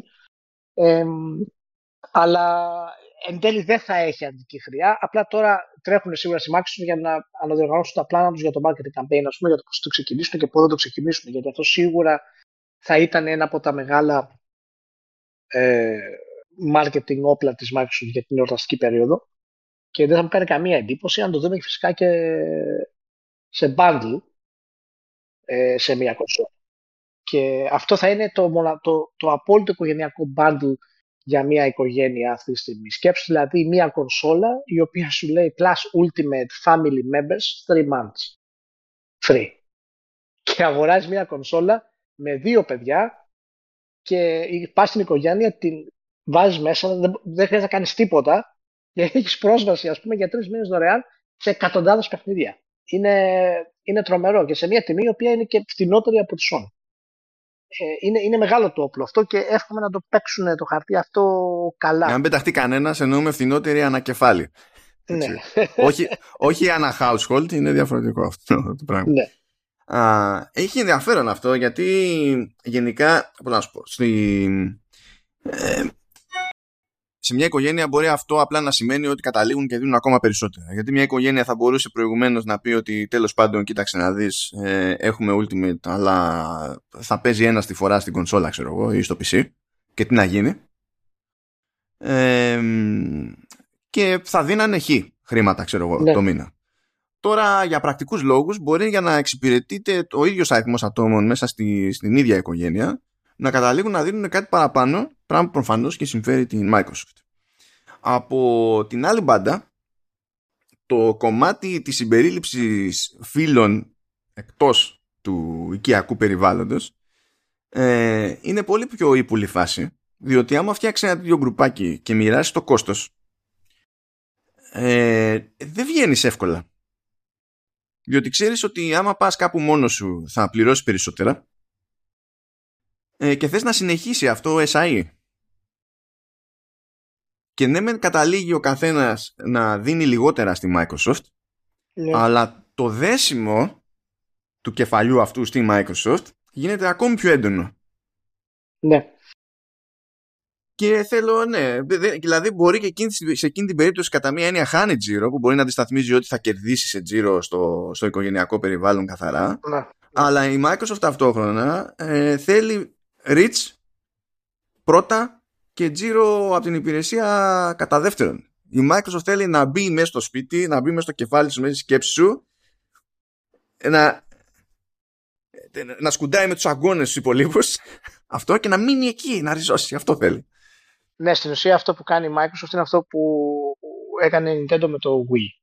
Αυτό που θα να κάνει με άλλο τρόπο αυτή τη στιγμή.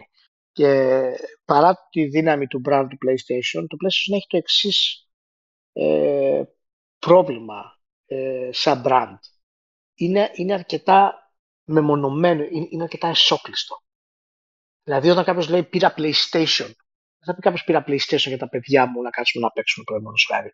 Το φέρνει αυτό το PlayStation να το πάρεις, αλλά η νοοτροπία της αγοράς του PlayStation έχει να κάνει περισσότερο με, ξεκινάει από κάποιους hardcore gamer που είναι συγκεκριμένοι ή κάποιους παλιότερους gamer ή απλά κάποιους που έχουν ακούσει ε, για το brand. Αλλά όπως έγινε η επιτυχία με το, με το Wii ε, που κανένας δεν την περίμενε και στην ουσία έκανε target σε κοινό που δεν είχε κονσόλες στην πραγματικότητα, έφερε καινούριο κοινό μέσα, που ξεκίνησε αυτό με τα φορητά βέβαια πρώτα ούτως ή άλλως.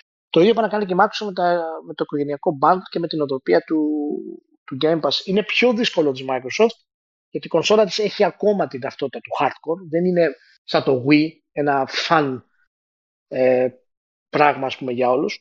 Αλλά επειδή είμαστε στην εποχή του streaming δεν θα μπορούσε να έχει καλύτερη επιλογή για να μπει στην οικογένεια η Microsoft ε, αυτή τη στιγμή και η ενοποίηση σε streaming πι σι, κονσόλας, streaming στο κινητό παραδείγματος χάρη, σε, σε αγορές οι οποίες είναι μεγάλες και δυνατές, έτσι και μιλάμε στις μεγαλύτερες δυτικές αγορές, στις σκανδιναβικές χώρες, ε, στις πιο πλούσιες πολιτείες της Αμερικής, αλλά και σιγά σιγά στη, στην Ανατολή, ε, το Game Pass θα έχει πρωτοκαθεδρία σε αυτό.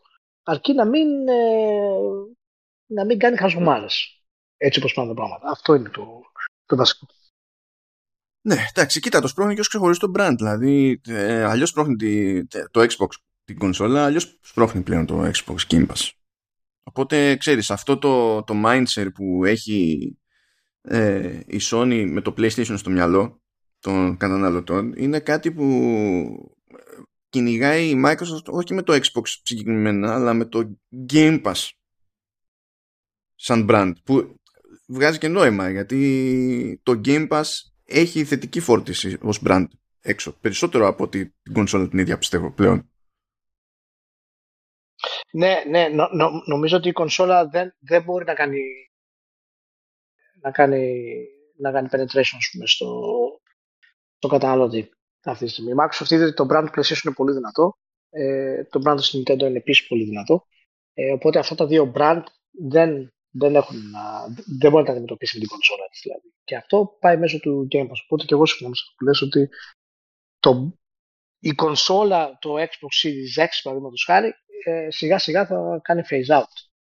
Ας το πω Xbox Series X, δηλαδή ποιος θα το πει αυτό, ποια μαμά θα το πει αυτό. Καλά, ε, εγώ δεν θα πω ότι θα κάνει phase out, γιατί στην τελική καλά πάει, καλύτερα πηγαίνει από άλλες προσπάθειες, οπότε, όχι, όχι, οπότε okay. Phase out εννοώ ότι θα, εν τέλει, δεν θα έχουν hardware, είναι εν τέλει εκεί που θέλουν να πάνε και θα είναι στην καλύτερη, ναι, στην καλύτερη θέση για να το, για να το κάνει αυτό. Εάν γίνει έτσι, προφανώς. Εάν γίνει τέλος πάντων με τον Game Pass, θα είναι στην καλύτερη θέση στον ανταγωνισμό. Αυτό είναι το, το σκεπτικό. Ε, ε, ε, μπορώ να ποντάρω στο, στην ανάπτυξη του Game Pass και στο τι ρόλο έχει να παίξει. Εξακολουθώ να μην ποντάρω στο, στον εμφανισμό του hardware. Κάτω το hardware! Κάτω! Ναι, ναι, κατε, κι άλλο ρεύμα, κι άλλο ρεύμα πες. Ναι, ρεύμα στα data centers, latency στο τέτοιο, ρεύμα στο σπίτι, ρεύμα... Άσε μας τα αγγλία. Για πάμε, επειδή πιάσαμε και λίγο PlayStation, πάμε προς εκείνη την πάντα. Λοιπόν, ε, προέκυψε ότι βγαίνει άλλο ένα revision του, του PlayStation πέντε, χωρίς την πανοκρουσίες, γιατί στην ουσία μιλάμε για... δεν αλλάζει κάτι σε πρακτικό επίπεδο, τέλος πάντων, για, το, για την ίδια τη χρήση της κονσόλας. Αλλά μπαμ μπαμ, ε, είχε γίνει μία τέτοια αλλαγή το είκοσι είκοσι ένα και γίνεται άλλη μία τώρα το είκοσι είκοσι δύο. Κόβονται άλλα τριακόσια γραμμάρια από κάθε έκδοση του μηχανήματος. τριακόσια γραμμάρια είχαν κοπεί και την προηγούμενη φορά. Δεν ξέρω τι στόχος είναι αυτός. Σιγά σιγά θα το κάνουμε finish trend. Ε, δε, δεν είναι σαφές τώρα από πού έχουν κοπεί, διότι δεν έχει πετύχει κάποιος τη νέα έκδοση να την ανοίξει για να δει τι είναι. Την προηγούμενη φορά είχαν κοπεί από το σύστημα ψήξης. Δηλαδή είχε λιγότερο χαλκό, σε σημεία που είχε χαλκό βάλανε, νομίζω αλουμίνιο, δεν θυμάμαι τι ήταν, το, το παίξανε λίγο mix and match για να πετύχουν το αποτέλεσμα που θέλουν, αλλά να καταλήξουν με, λιγότερα, με χαμηλότερο κόστος στα, στα υλικά. Και φαντάζομαι ότι προς αυτή την κατεύθυνση έτσι κι αλλιώς κινείται και αυτό το πράγμα. Τώρα έχει ακουστεί μια θεωρία ότι μπορεί να έχει συνεισφέρει και ένα θεωρητικό redesign του chip στα έξι nano, αλλά από τα επτά στα έξι δεν είναι μεγάλες διαφορές στις περιπτώσεις. Εγώ νομίζω ότι πιο πολύ που θα έχει γίνει ένα σχεδιασμό τη ψήξη πάλι. Και δεν νομίζω ότι τόσο γρήγορα θα έχει συγκλονιστικό. Γιατί υπήρχαν κάποιες θεωρητικές ανησυχίες στο πρώτο revision ότι αυτό μπορεί να δημιουργεί θέμα, ξέρω εγώ, στην ψήξη. Και τελικά το, το, το μηχάνημα είχε καλύτερη ψήξη το, το πειραγμένο. Απλά βγαίνανε, ξέρω εγώ, βγαίναν, μπορούσαν να βγουν πιο θερμές οι, οι, οι μνήμες.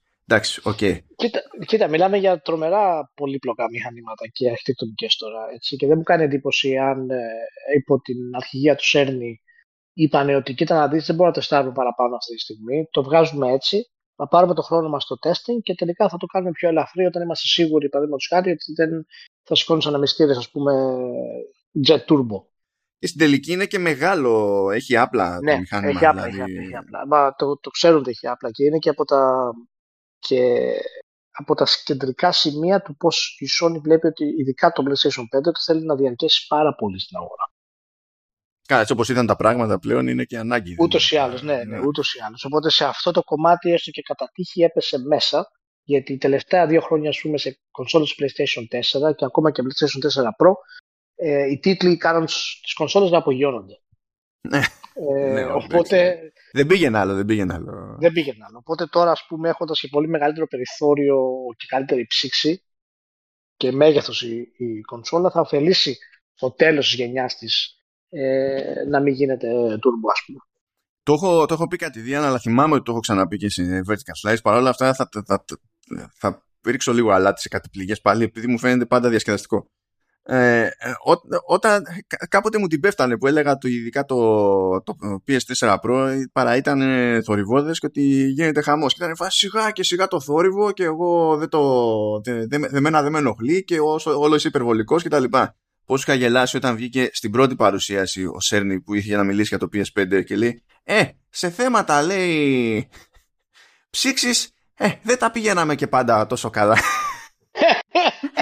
Αλλά είχα τα φανμπόγια, κατάλαβες, να επιμένουν ότι είναι τούμπανο, ας πούμε, και είναι όλα κομπλέ και δεν υπάρχει πρόβλημα. Τέλος πάντων. Οκ. Okay. Βέβαια, καταλαβαίνετε έτσι. Ρίχνει λίγο ακόμη το κόστος των υλικών η, η Sony. Αυτό τελείως τυχαία συνδυάζεται με, τη, με την άνοδο στην τιμή. Ειδικά στην περίπτωση της Ιαπωνίας, τα νέα αυτά μοντέλα βγαίνουν στο ράφι δεκαπέντε Σεπτεμβρίου, ακριβώς την ημέρα που αλλάζει και η τιμή. Που στην Ιαπωνία αλλάζει λίγες μέρες μετά, αφού αλλάξει τον υπόλοιπο κόσμο. Είναι όλο. Είναι ένα κόμπο αυτό το, το πράγμα. Οπότε μένει και ένα ερωτηματικό για το ό,τι πιέσεις και αν έχεις στο κοστολόγιο από πληθωρισμό, από το, τα ζητήματα της αλυσίδας τροφοδοσίας κτλ. Ε, πώς αντισταθμίζονται από το ρεφάρισμα σε, σε υλικά και αν αυτό σημαίνει στην πράξη ότι ας πούμε τελικά ε, ξαναμπαίνει μέσα με την έκδοση που έχει drive ενώ είχε φτάσει να μην μπαίνει μέσα. Θα δούμε. Αυτό... Κάποιο σχόλιο περίεργο θα πεταχτεί σε αποτελέσματα τριμήνου, θα έρθει η ώρα του. Κάτι, κάτι θα μισο μυρίσουμε τέλος πάντων από εκεί. Ένα πράγμα που δεν είχαμε προλάβει τη, την περασμένη φορά, γιατί ήταν εκεί η φάση έτσι όπως ήταν, ε, ήταν το, την εμφάνιση του, Dual, του DualSense Edge που ανακοινώθηκε στο Opening Night Live. Ε, θέλω να σου πω ότι... Ο, Εκεί που βγήκε ο Κίλι και είπε ότι έχουμε μια πάρα πολύ καλή συνεργασία με τη, με τη Sony και ε, αποφάσισαν να παρουσιάσουν κάτι πρώτη φορά εδώ πέρα και έχουμε μια φοβερή ανακοίνωση και τα λοιπά και σου λέει μπλα μπλα Sony, δεν ξέρεις τι να υποθέσεις. Μετά βγαίνει το χειριστήριο. Το οποίο είναι καλοδεχούμενο, δεν μπορώ να πω. Δεν ξέρω, είναι, είναι λίγο σαν τη φάση με την ανανέωση του Πι Ες Πλας. Αναρωτιέσαι γιατί χρειάστηκε τόσα χρόνια να πάρει η Sony απόφαση ότι αντί να κάνει connection εγώ με τρίτους για... πιο fancy controllers, ας πούμε, ότι πρέπει να μπει στη διαδικασία να το δοκιμάσει και ίδια. Και στην ουσία, εντάξει, τα πράγματα είναι αυτά που φαντάζεστε από την άποψη ότι ο στόχος αυτού του χειριστηρίου είναι να είναι το ανάλογο του Elite Controller, το οποίο είναι λογικό, δηλαδή μπορείτε να, να, πιέζετε με τις, να παίζετε με τις διαδρομές το, στις σκανδάλες, ε, με τα, και όχι μόνο, και τη, τα dead zones και τις διαδρομές τους πάνω στους μοχλούς, να αλλάζετε μοχλούς, ε, έχει... που έχει διαφορετικά σχέδια τέλος πάντων ως προς το Doom ή να απλά να αλλάξετε επειδή κλάταρε ο, ο αναλογικός μοχλός, έχει, έχει πλήκτρα πίσω που μπορεί να προγραμματίζονται τέλος πάντων για να αντιστοιχούν σε οποιοδήποτε άλλο πλήκτρο υπάρχει στο, στο χειριστήριο.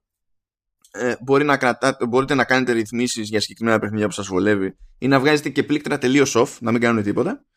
Uh, και να, θα αποθηκεύονται κάποιες ρυθμίσεις και μπορεί να τις γυρίζει τέλος πάντων ο χρήστης και να το δοκούν.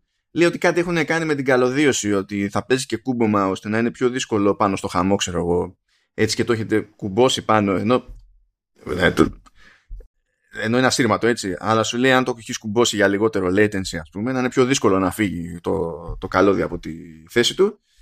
Όλα είναι πάνω κάτω προβλέψιμα για, τη, για την κατηγορία και δεν πιστεύω ότι υπάρχει κάποια, κάποιος χώρος για ιδιαίτερη αμφιβολία για το αν θα είναι ψόη, ξέρω εγώ, γενικά η κατασκευή του χειριστηρίου. Μια χαρά είναι και το DualSense. Ίσα ίσα από το DualSense το βασικό από άποψη κατασκευής είναι πιο fancy σε σχέση με οτιδήποτε άλλο default τέλος πάντων στις κονσόλες αυτή τη στιγμή.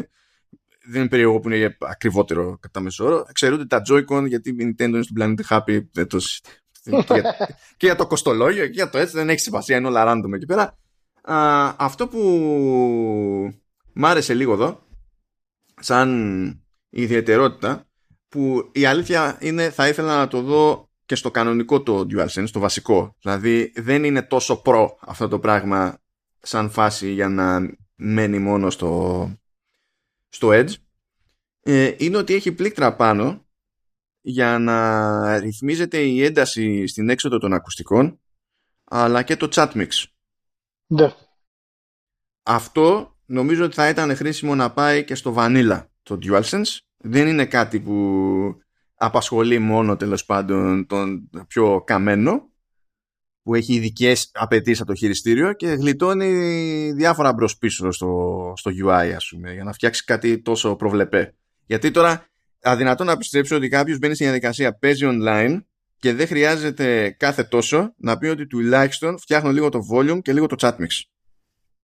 Δεν είναι εξειδικευμένη η λειτουργία αυτή, ας πούμε.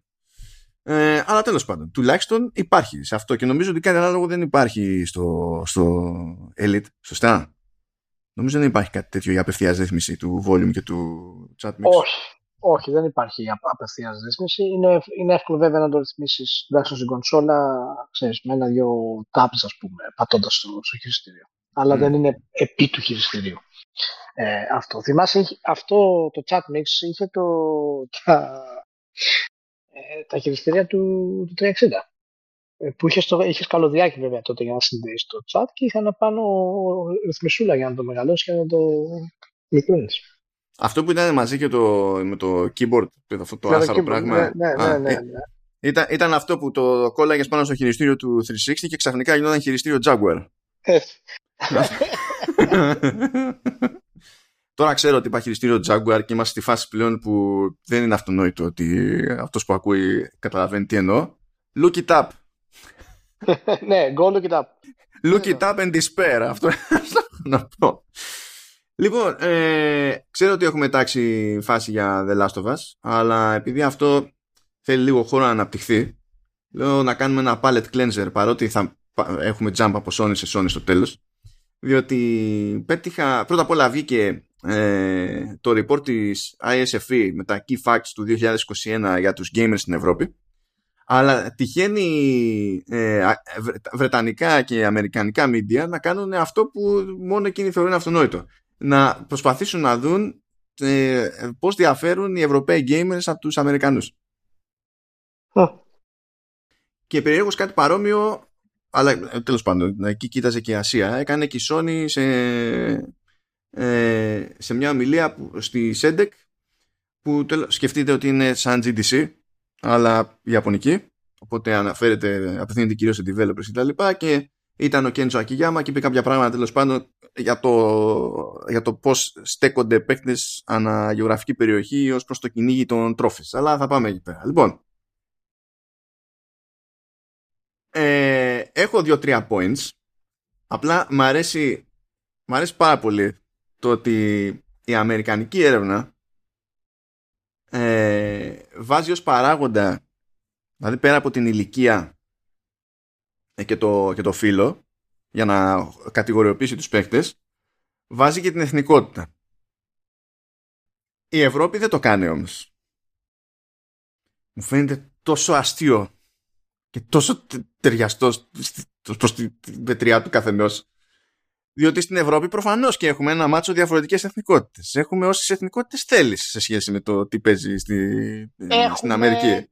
τέσσερις χιλιάδες τετρακόσιες είκοσι τέσσερις τρία κόμμα πέντε τοις εκατό εθνικότητες.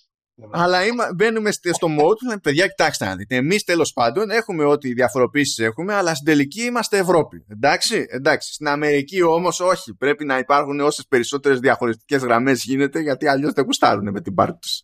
Οπότε θα κάθονται και θα χτυπιούνται εκεί πέρα με εθνικότητα. Υπάρχει άλλος ορισμός για το ποιος είναι gamer κτλ. Δηλαδή στην Ευρώπη μετράνε κάποιον που παίζει μήνυμου μία φορά το χρόνο, δεν αντιλαμβάνομαι. ε, ενώ στην Αμερική μετράνε κάποιον που παίζει τουλάχιστον μία φορά την εβδομάδα, ήταν μία φορά το μήνα. Πιο, τέλος πάντων, πιο λογικός διαχωρισμός ήταν αυτός. Αυτό που μου έκανε εντύπωση είναι ότι μικρότερο ποσοστό στην Ευρώπη, εξήντα επτά τοις εκατό, μικρότερο ποσοστό γονέων, έναντι το ογδόντα τέσσερα τοις εκατό στην Αμερική, νιώθουν τι ες τι Peggy. Και, καλά, στην Αμερική είναι η ες αρ μπι για τα, για τα ratings. Περίμενα ότι μετά από τόσα χρόνια θα ήμασταν σε καλύτερη μοίρα. Πάντως η Peggy έχει μεγαλύτερο output, δηλαδή αξιολογεί πολύ περισσότερους τίτλους από τη ι ες αρ μπι, και φυσικά έχουμε την κλασική διαφορά ότι ε, στην Ευρώπη αντιλαμβανόμαστε το κόνσεπτ ε, παιχνίδι για ενήλικες, χωρίς αυτό να είναι κάποιο είδους καταδίκη, ενώ στην Αμερική δεν το γουστάρουν αυτό το κόνσεπτ για εμπορικούς λόγους, οπότε κανένας τίτλος δεν είναι χαρακτηρισμένος ως μόνο για ενήλικες, γιατί αλλιώς πώς θα μπει στο ράφι της Walmart. Α, ένα... ενδιαφέρον που είναι όντως μεγάλη διαφορά. Καλά, μια μεγάλη διαφορά είναι ότι είναι άλλα ντάλλον η, η τζίρι και το player base, από την άποψη ότι στην Αμερική υπολογίζουν διακόσια δεκαπέντε εκατομμύρια ενεργούς παίχτες, στις Ηνωμένες Πολιτείες τουλάχιστον, ε, και στην Ευρώπη εκατόν είκοσι πέντε. Ως προς αυτό είμαστε περίεργα πίσω. Δεν, δηλαδή ήταν λίγο απογοήτευση αυτό. Και αυτό αποτυπώνεται και στο, και στο τζίρο, διότι η Αμερική κάνει, ξέρω εγώ, περίπου εξήντα δισεκατομμύρια. Και η Ευρώπη κάνει είκοσι τρία και κάτι ψηλά. Έχουμε δρόμο. Δηλαδή μεγάλη αγορά μεν, αλλά έχουμε δρόμο πολύ. Βάσει πληθυσμού δηλαδή. Με αυτά και με αυτά. Ναι. Ε, ένα tidbit εδώ ε, περίεργο είναι, λέει, ότι σε σχέση με το δύο χιλιάδες δεκαοκτώ έχει πέσει από το σαράντα δύο τοις εκατό στο δεκαεννιά τοις εκατό το ποσοστό των παιδιών που παίζουν και κάνουν συναλλαγές εντός του παιχνιδιού. Τι να ψηλά, περίεργο στατιστικό. Ε, αυτό επειδή αν ανοίξετε το πι ντι εφ που θα έχω βάλει και εκεί link, ε, το βλέπω ότι είναι το slide αυτό συγγενεύει με τα, με τα slides που έχουν να κάνουν με το ρόλο των γονέων και τα, των ratings κτλ. Έχω την υποψία ότι αυτό ερμηνεύεται ως εξοικείωση των γονέων με το concept που οδήγησε στο να μπαίνει πιο εύκολα κολόχερο και να κοιτάζουν τι πάει να κάνει και τι πάει να τους φεσώσει το παιδί. Νομίζω ότι προς τα εκεί πηγαίνει. Όχι ότι ντε και καλά έχει πέσει το κίνητρο, η ορμή, ας πούμε, από το παιδί να ξοδέψει λεφτά. Άλλωστε παιδί yeah. είναι. Δεν εκλείπει ποτέ η ορμή να ξοδέψει λεφτά. Είναι, νομίζω πηγαίνει πακέτο. Είναι στο job description. Mm. Είναι. Um, αλλά όταν άνοιξε το πι ντι εφ βγήκε κάτι άλλα ωραία. Για παράδειγμα, Ηλία, ε, λέει ρε παιδί μου ότι εντάξει, και Αμερική και Ευρώπη είναι σχεδόν πενήντα πενήντα άντρες γυναίκες, στο, είναι σαράντα επτά κόμμα οκτώ οι γυναίκες στο, στο player base, ε, αλλά έχει κάποιες ποσοστώσεις εδώ πέρα για τα ηλικιακά groups. Λοιπόν, άκου τώρα, Ηλία, grouping. Το χαμηλότερο ποσοστό στην Ευρώπη, λέμε τώρα, είναι τριάντα πέντε με σαράντα τέσσερα στο δεκαέξι. Στο δεκαεπτά τοις εκατό είναι έξι με δεκατέσσερα. είκοσι τοις εκατό είναι είκοσι πέντε με τριάντα τέσσερα. είκοσι δύο τοις εκατό είναι δεκαπέντε με είκοσι τέσσερα. Και το μεγαλύτερο ποσοστό, είκοσι τέσσερα τοις εκατό, σαράντα πέντε με εξήντα τέσσερα έτη. Κοινώς έχουν καεί στο mobile, το καταλαβαίνετε αυτό, έτσι. Ναι, και στα tablets. Ναι, ναι, ναι, μόνο, μόνο έτσι βγαίνει αυτό. Παρ' όλα αυτά, ναι. α, άλλο ωραίο data point. Θα πιάσω και τη συμμετοχή του, του κάθε segment, κονσόλες, πι σι και τέτοια, γιατί είναι περίεργη για τη φάση της Ευρώπης. Έχει εδώ ένα breakdown ε, για το ποια είδη κυριαρχούν σε άντρες γυναίκες ανά είδος πλατφόρμας, δηλαδή πι σι, κονσόλες και smartphones. Λοιπόν, στο πι σι, άντρες γυναίκες δεν έχουν ακριβώς τα ίδια ποσοστά, αλλά ως προς την αρχική κατάταξη, το top τρία δηλαδή των ειδών, ταυτίζονται. Λοιπόν, νούμερο ένα στο πι σι, strategy. Νούμερο δύο, adventure. Και νούμερο τρία, racing. Εκατέρωθεν. Και άντρες και γυναίκες. Μάλιστα. Κονσόλες, αλλάζει λίγο το πράγμα, αλλά mm-hmm. όχι πάρα πολύ. Οι κατηγορίες είναι ακριβώς οι, ε, οι ίδιες και στις δύο μπάντες, στις κονσόλες, αλλά είναι αλλιώς μοιρασμένες στο top τρία. Δηλαδή, νούμερο ένα σε άντρες είναι sports. Νούμερο δύο είναι racing. Και τρία είναι adventure. Σε γυναίκες, νούμερο ένα είναι racing. Uh-huh. Νούμερο δύο είναι adventure. Και τα δύο δηλαδή, δηλαδή το δύο τρία ε, το, των ανδρών είναι δύο ένα στο, στις γυναίκες. Και στην τρίτη θέση στις γυναίκες είναι επίσης sports games. Uh-huh. Είναι ακριβώς τα ίδια είδη με άλλο μίξ. Και παίζουν περισσότερο racing οι γυναίκες. Αυτά να τα ακούτε μερικοί. Και στα smartphones, εντάξει, και εδώ πέρα είναι, εδώ είναι ακριβώς η ίδια κατάταξη πάλι. Νούμερο ένα είναι, είναι brain puzzle games, έτσι τα λέει. Νούμερο δύο είναι trivia. Και word games είναι νούμερο τρία. Ε, για να καταλάβετε από πού βγαίνουν τα λεφτά και τι εννοούμε όταν λέμε συνήθως mobile gaming. Αλλά yeah. άντρες, γυναίκες πάλι παίζουν οι ποσοστώσεις, αλλά έχουν το ίδιο ακριβώς top τρία. Ε, αυτά τα νούμερα είναι πάνω κάτω αυτά που ήλπιζα να δούμε μετά τη, τη τελευταία άνοδο που είχαν οι γυναίκες gamers στην προηγούμενη δεκαετία. Και μου κάνει λίγο εντύπωση στο γεγονός ότι ε, τα adventures έχουν πέσει.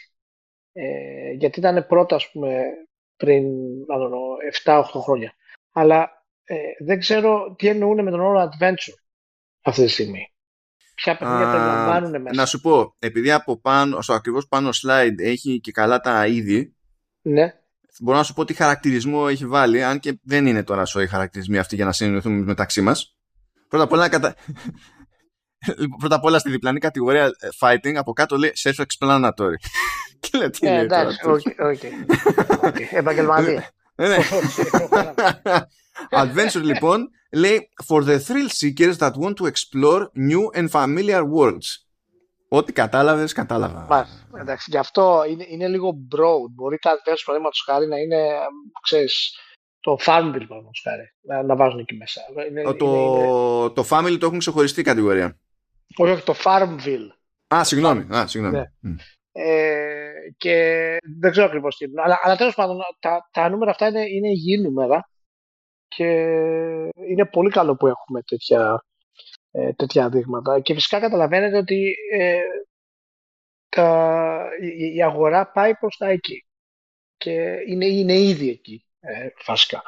Ε, οπότε δεν, δεν μου κάνει εντύπωση και είναι, είναι πολύ καλό. Είναι καλό. Um, και ένα τελευταίο data point, λαχταριστό λαχταριστό, είναι το breakdown του τζίρου ε, ανά είδος πλατφόρμας στην Ευρώπη. Ναι. Κάτα λέω, ένα φεγγάρι όταν είχα πάει Gamescom ε, έπεσε σε μια συζήτηση με ένα developer που έλεγε ότι του κάνει φοβερή εντύπωση το πόσο περισσότερο του πι σι, ξέρω εγώ, είναι η Ευρώπη.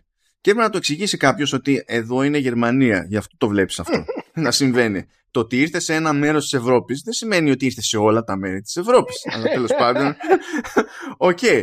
Και προκει... να ορίστε που βγαίνω σωστό σας προς αυτή μου τη διαφωνία, γιατί άκου τώρα, δύο τοις εκατό του τζίρου, σταθερό από το δύο χιλιάδες είκοσι προς το δύο χιλιάδες είκοσι ένα, πηγαίνει σε on demand και streaming. Έχει... Είναι στα σπάραγανα αυτό, δεν μου κάνει φοβερή εντύπωση. Στο έξι τοις εκατό του τζίρου για το δύο χιλιάδες είκοσι ένα, από δεκατέσσερα που ήταν το είκοσι, το πι σι. Μάλιστα.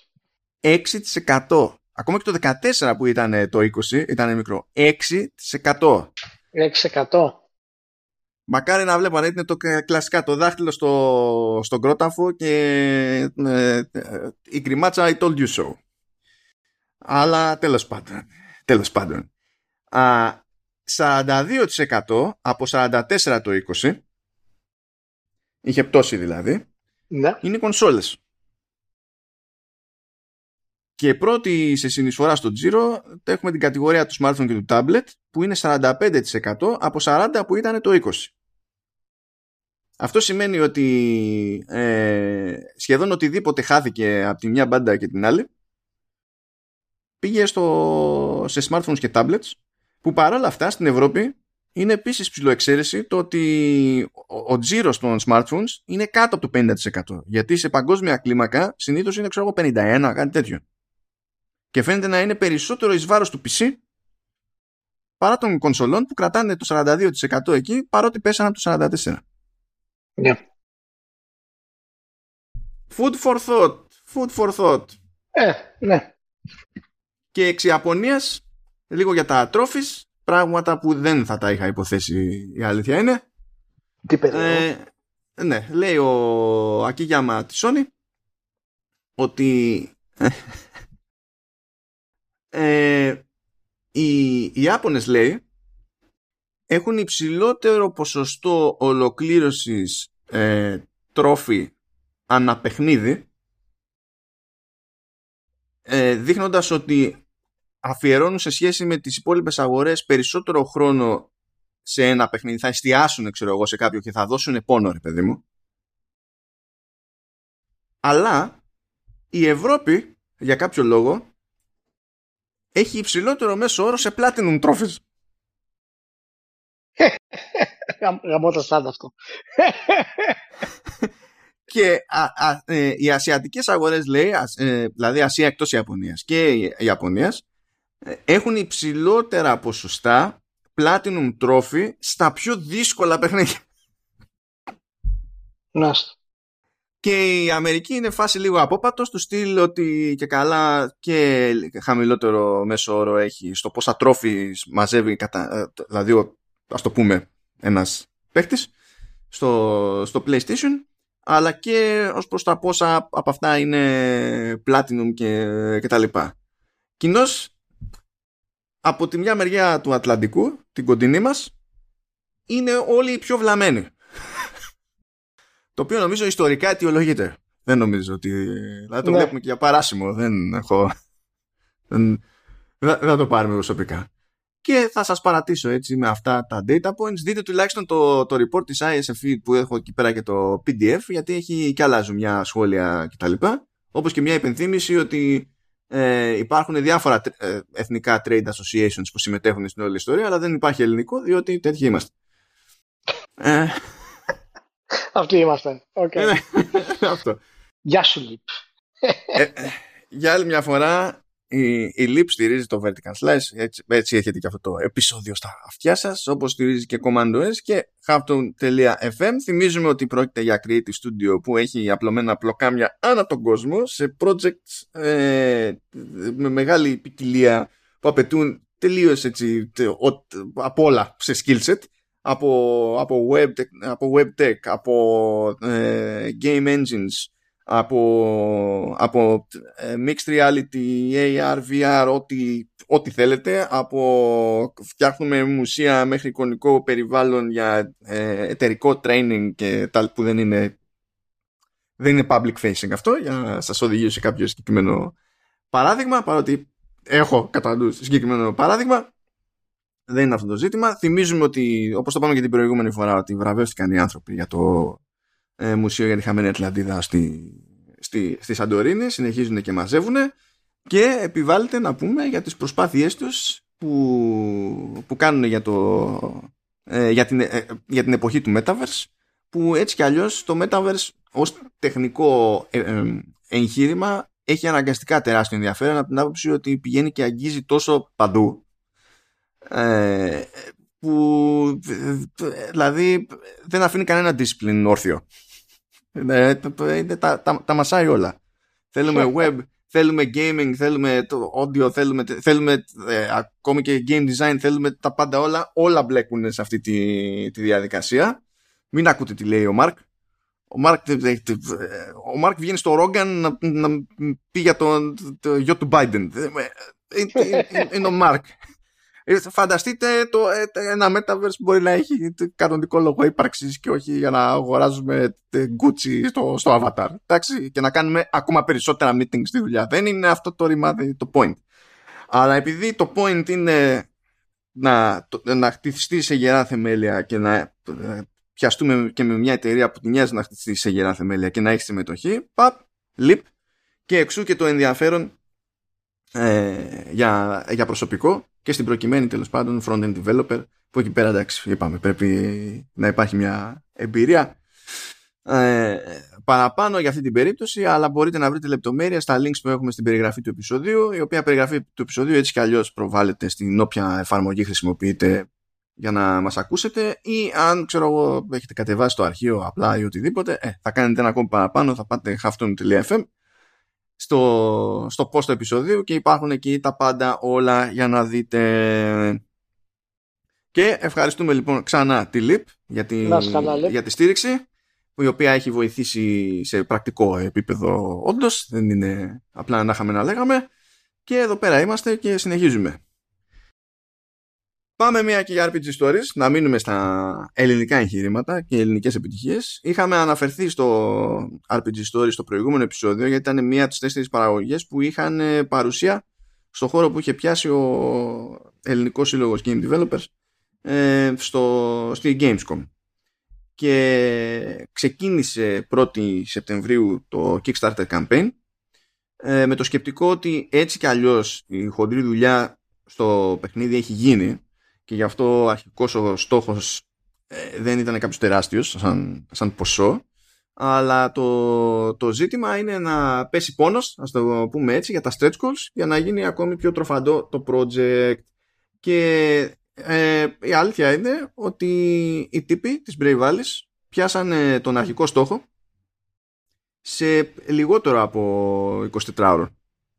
Δηλαδή ξεκίνησε χτες μέσα στην ημέρα και κάπου στο, στο ξημέρωμα φάση, κάπου εκεί που ακούγεται ότι συνήθως καταφέρω να πάω για ύπνο, ε, είχε, είχε πιάσει το στόχο. Ο αρχικός ήταν είκοσι χιλιάδες, είκοσι τρεις χιλιάδες, ε, σκάρτες είκοσι τέσσερις χιλιάδες λίρες, και τώρα είναι στις είκοσι επτά χιλιάδες πεντακόσιες και υπάρχουν άλλες είκοσι εννέα μέρες για να δοθεί πόνος. Θυμίζουμε το αρ πι τζι Story στην ουσία είναι Ε, τώρα εγώ θα το έλεγα περισσότερο εργαλείο στην όλη υπόθεση, από την άποψη ότι ε, υπάρχει για να κουμπώσεις οποιοδήποτε tabletop θέλει να παίξει κάποιος, ασχέτως ruleset ξέρω εγώ και τα λοιπά, για να φτιάξει σε θρι ντι εκδοχή αυτό που τέλος πάντων διαφορετικά θα είχε περισσότερο στο μυαλό του, ας το πούμε έτσι, ε, με εκδόσεις για τους παίκτες, εκδόσεις για τον τζι εμ και τα, και τα συναφή και άπειρα tiers για τα διαφορετικά rewards, αλλά ούτως ή άλλως ακόμα και αν κάποιος θέλει να στηρίξει κάπως την, την προσπάθεια και δεν το βλέπει ο ίδιος ο tabletop gamer για να πει ότι στο τέλος θα με νιάξει αυτό το πράγμα, γίνεται ακόμη να βάλει το οτιδήποτε, οπωσδήποτε, ακόμη χωρίς να κυνηγήσετε rewards, αν αυτό δεν σας ενδιαφέρει. Βέβαια, δεν ξέρω γιατί κάποιος θα έλεγε ας δώσω χρήματα και δεν θα ασχοληθώ καθόλου με τα rewards, because why not. Αλλά, you know, κάντε ο καθένας το, το κουμάντο του. Ελπίζω να συνεχίσει έτσι το πράγμα, διότι ωραίο είναι να παίρνουμε μπροστά στη, στη χώρα. Παρότι εγώ δεν ασχολούμαι με tabletop games, είμαι κουλός. Ο Ηλίας είναι πολύ περισσότερο στα πράγματα από ό,τι είμαι εγώ. Όχι, αλλά δεν έχει σημασία. Πολύ, είναι πολύ καλή προσπάθεια, είναι δύσκολη προσπάθεια. Ε, οι μεταβάσεις γενικά σε, σε θρι ντι είναι πάντα δύσκολες όταν μιλάμε για tabletop games. Ακόμα δηλαδή και ε, τα διάφορα εργαλεία που υπάρχουν online ε, δεν επιβιώνουν συχνά. Τώρα υπάρχουν φυσικά δύο πολύ ε, δυνατά εργαλεία που, που τρέχουν. Ε, το Fantasy Grounds και ε, το αντίστοιχο που είναι το Roll είκοσι. Ε, αυτό φυσικά το, το αρ πι τζι Stories υπόσχεται κάτι διαφορετικό και σίγουρα δεν πάει να παρισφρήσει μέσα εκεί. Η μεγάλη δύναμη που έχουν αυτά τα online platforms στην ουσία ε, είναι ότι είναι, έχουν συμφωνίες με, με τα επίσημα modules, ε, τις περιπέτειες και τα λοιπά της Wizards of the Coast. Ε, οπότε είναι πολύ καλό που υπάρχει ενδιαφέρον πρώτον, που υπάρχει σίγουρα ταλέντο και φαίνεται αυτό, και όταν μπει στο Kickstarter και αμέσως πιάσει το στόχο σου στην ουσία, δείχνει ότι ε, ακριβώς η προσπάθειά σου εκτιμάται, και συνήθως η προσπάθεια δεν εκτιμάται αν δεν είναι υπαρκτή. Έτσι, ο κόσμος δεν είναι χαζός ε, για τα λεφτά του, ιδιαίτερα στο Kickstarter. Οπότε ε, είναι πάρα πολύ καλή κίνηση. Θα ήταν πολύ ενδιαφέρον, μπορούσαμε με τα παιδιά να κάνουμε έτσι ένα, ένα μικρό extra επεισοδιάκι να, να το επεκτείνουν λίγο, ας πούμε, και σαν κουβέντα, να το, να το δώσουμε και σε άλλους φίλους να το ακούσουν, ας πούμε, το τι, το τι πρόκειται ε, να φέρει το αρ πι τζι Stories. Αλλά γενικά ε, όλα καλά, πάνε καλά και καλή αρχή στο, στο Kickstarter, να πούμε, στην ομάδα, έτσι. Ασφαλώς, καλή συνέχεια λοιπόν, αγαπητοί στην Brave Dallas, και εδώ πέρα είμαστε. Και τώρα είμαστε εδώ πέρα. το, δεν ξέρω, για το υπόλοιπο. Για... Για, πά, για πάμε, Ηλία. Δεν θέλω καν να κάνω εισαγωγή. Απλά θέλω να δω πώς να εξελιχθεί η βάση. Δεν υπάρχουν πολλά πράγματα να, να πούμε πάνω. Δεν, δεν είναι κάτι το οποίο θα πάρει μεγάλη, μεγάλο χρόνο ούτως ή άλλως. It's famous last words, εντάξει. Αλλά... όχι, όχι, δεν, δεν είναι, γιατί δεν, έχει, δεν υπάρχει κάποιο ιδιαίτερο νόημα. Για μένα είναι ακριβώς το μεγάλο πρόβλημα που έχουμε στην κριτική για τα remakes. Ε, που δημιουργούνται η ίδια η ύπαρξη των remakes το δημιουργεί το πρόβλημα. Αυτή τη στιγμή μιλάω γενικά, δεν έχει να κάνει με τη Sony τον Last of Us. Για το οποίο δεν έχουμε τρόπο να τα κρίνουμε. Και αυτό έχει εμφανιστεί ούκο λίγες φορές και σε άλλες κυκλοφορίες. Η περίπτωση του. Η κριτική δηλαδή σκόνα χέρια ψηλά. Γιατί δεν ξέρει ποιο, ποιο μονοπάτι να ακολουθήσει. Και όταν βλέπουμε, ας πούμε, κριτικές στο Last of Us το ένα, το remake να τους δίνουν δέκα σήμερα. Ε, είναι, είναι τραγικό. Ε, εκεί δεν εξυπηρετείς την κριτική. Εκεί δεν είσαι κριτικός στην ουσία. Είσαι ένας λαϊκιστής. Και Ε, το ίδιο ισχύει ακόμα και σε τίτλους οι οποίοι έχουν πολύ ψηλές βαθμολογίες με μηχανισμούς απαρχαιωμένους. Ε, και οι κριτικές αυτές στηρίζονται πολύ απλά στην νοσταλγία του κομματιού. Δηλαδή, το Last of Us, αν κυκλοφορούσε μετά το Last of Us δύο, θα έπαιρνε πέντε. Καλά, δεν θα έπαιρνε πέντε, χαλάρωση και συντάξει. Okay. Αλλά θα έπαιρνε πολύ, okay. πολύ χαμηλή βαθμολογία. Θα έπαιρνε. Καμία σχέση με το ενενήντα πέντε τοις εκατό που έχει το Last of Us του Part δύο. Που είναι, είναι ανώτερο σε όλα, σε οτιδήποτε είναι ανώτερο. Δεν υπάρχει ένα μικρό κομματάκι του Last of Us το ένα που είναι καλύτερο. Μπορείς να κάνεις ένα comment και να πεις arguably γιατί είναι το story καλύτερο στο, στο ένα. Ε, αλλά, αλλά και αυτό είναι συζητήσιμο. Ε, ούτε καν τη φιλοδοξία δεν έχει το ένα που είχε το δύο.